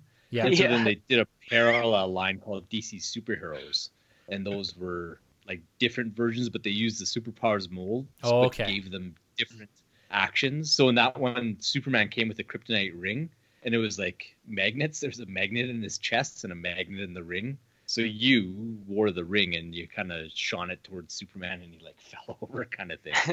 Oh, that's cool. Why would you want to kill Superman? That's amazing. Like, Well, 'cause you that- too can kill him. Because I remember that Joker had the little yellow squeeze thing, and it come out the flower, right? Like you could fill that with water.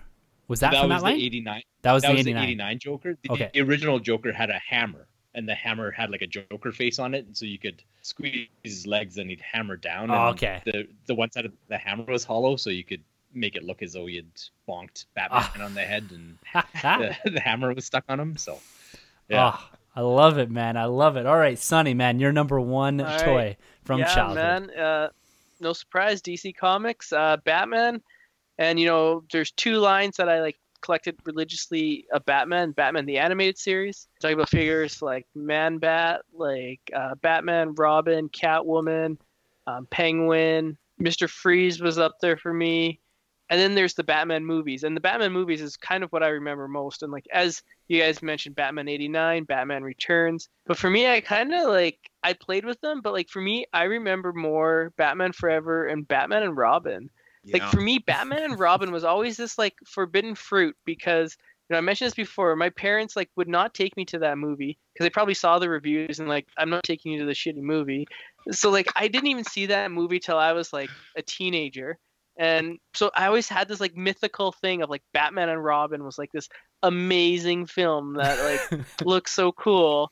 And so for me, like my two figures, like I don't know, it was like Batman Returns was the Riddler, Jim Carrey's the Riddler, and I had that figure, and I would always like be him, and always, and and, and, and you know, in a parallel, it was Batman and Robin, Mister Freeze, and you know, I had never even seen the film, so I had no idea how hokey he was.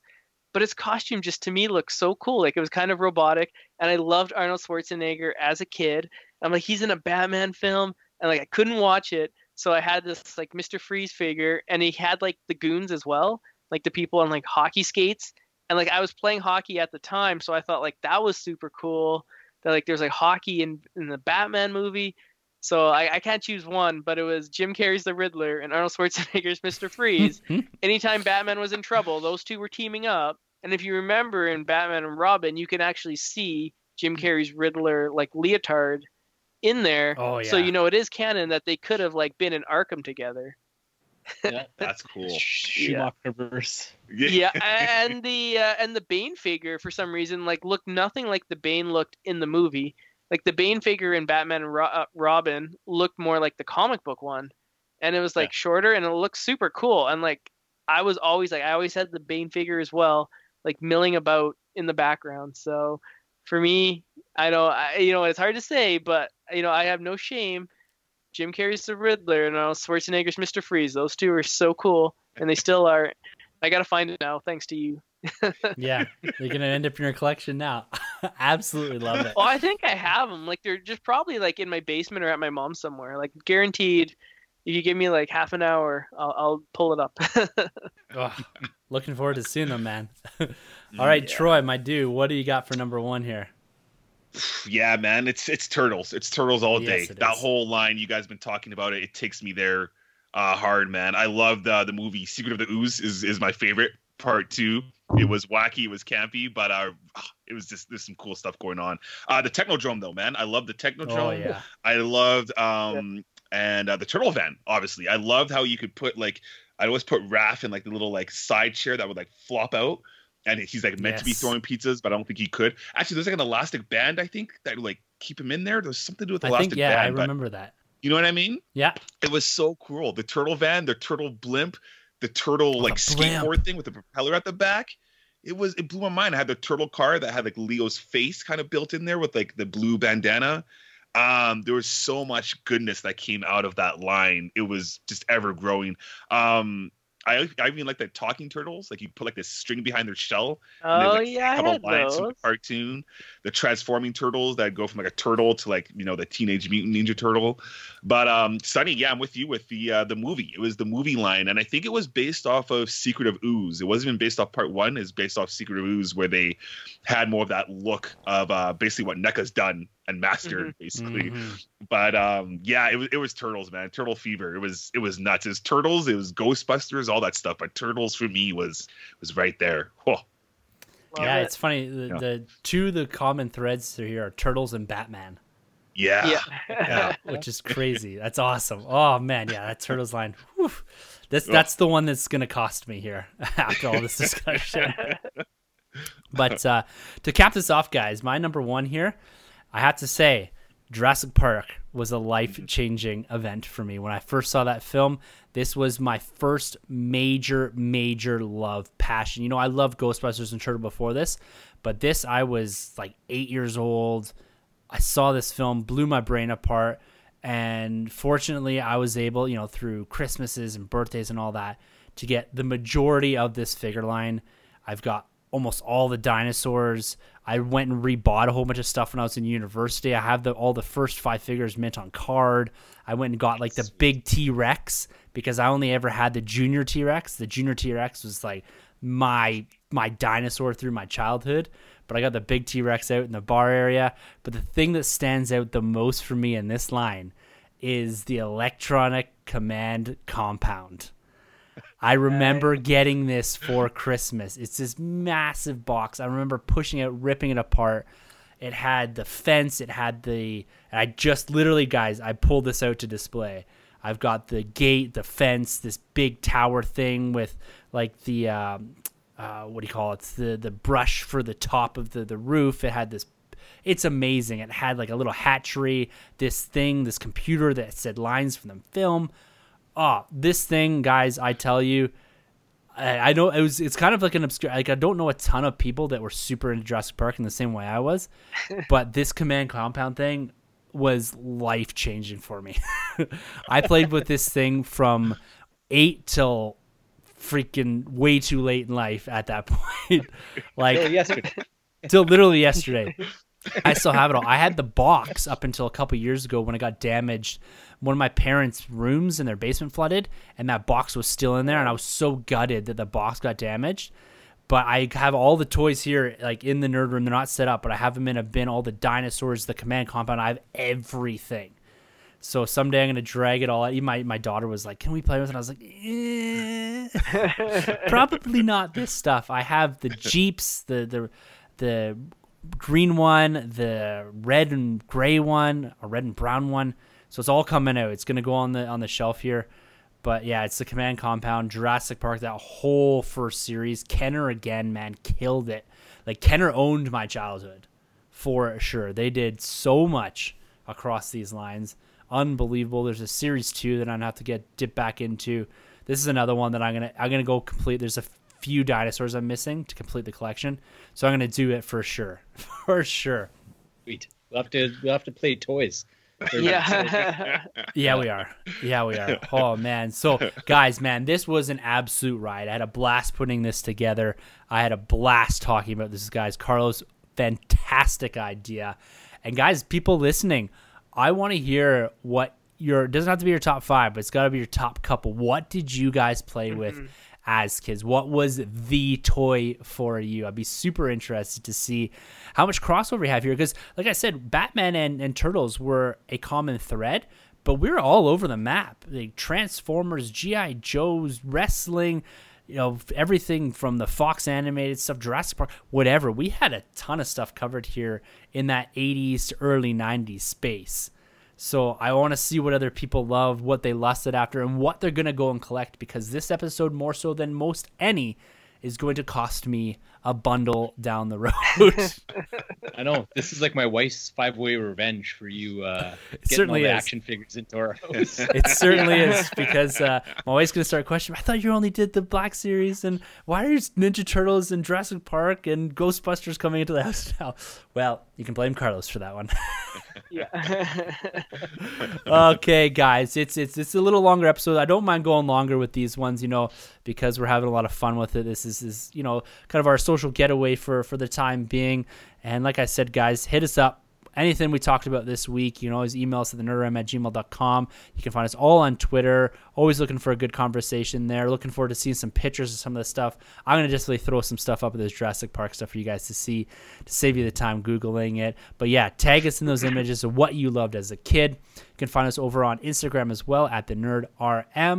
You can find everything that we do over at the nerdroom.net as well as StarWarsCommonwealth.com. You know, the guys are always pumping out good content there. This Ahsoka Tano thing, Clone Wars, Mando stuff, Rise of Skywalker, all being covered right now across the Commonwealth itself. As well, we'd like to give a big shout out to our man Rob Wade for endorsing this podcast over at Martian14.com. Go check out everything that he is doing. He's on a bit of a hiatus with Talk Star Wars at the moment, but I did record a, a live stream with Rob Cass, with Rick, our dude Rick, as well as Rob from Generation X Wing. We had a ton of fun talking about Star Wars and what it is today, our love for that, and kind of shedding some of that positivity on it. So we had a blast doing that the other night. Few brewskis, some good times, some good talk. There's a live stream out there, and it's going to be going up on the TSW feed in the near term as well. So make sure to go check that out. Guys, man, freaking blast here. This was a ton of fun. I can't wait till next week. We've got our Birds of Prey review. I'm saying it. I'm committing to it. I'm going to check this film out in the next couple days, and we're going to review it. So make sure go buy Birds of Prey or rent it, whatever you want to do with it. Consume it. You can do it from the the comfort of your own home. You know, let's do this. Let's review it. Let's get it in there. I think it's a perfect time to get the review in. And I'm looking forward to talking Birds of Prey next week. Okay, guys. Well, with all that being said, for the Nerd Room, I'm Tim. I'm Troy. I'm Batman. And I'm Sunjay. He certainly is. All right, guys, we'll see you next week, and thank you very much for entering the Nerd Room. This has been a Nerd Room podcast production. You can find our hosts Tim, Troy, and Sunjay on Twitter at the NerdRM, Troy the Boy 87, and Sunjabby. For more content from the Nerd Room, check out the nerdroom.net, and don't forget to subscribe to the Nerd Room on iTunes, Podbean, Spotify, or wherever you plug in. Be sure to head over to StarWarsCommonwealth.com to find more podcasts from Star Wars Commonwealth Podcast Network, including Talk Star Wars, Tumbling Saber, Generation X Wing, Rogue Squadron Podcast, San Diego Sabers Radio Podcast, Retro Inc., and the Sandcrawler Podcast. Follow the Star Wars Commonwealth on Twitter at SW Commonwealth and take your first steps into a larger world.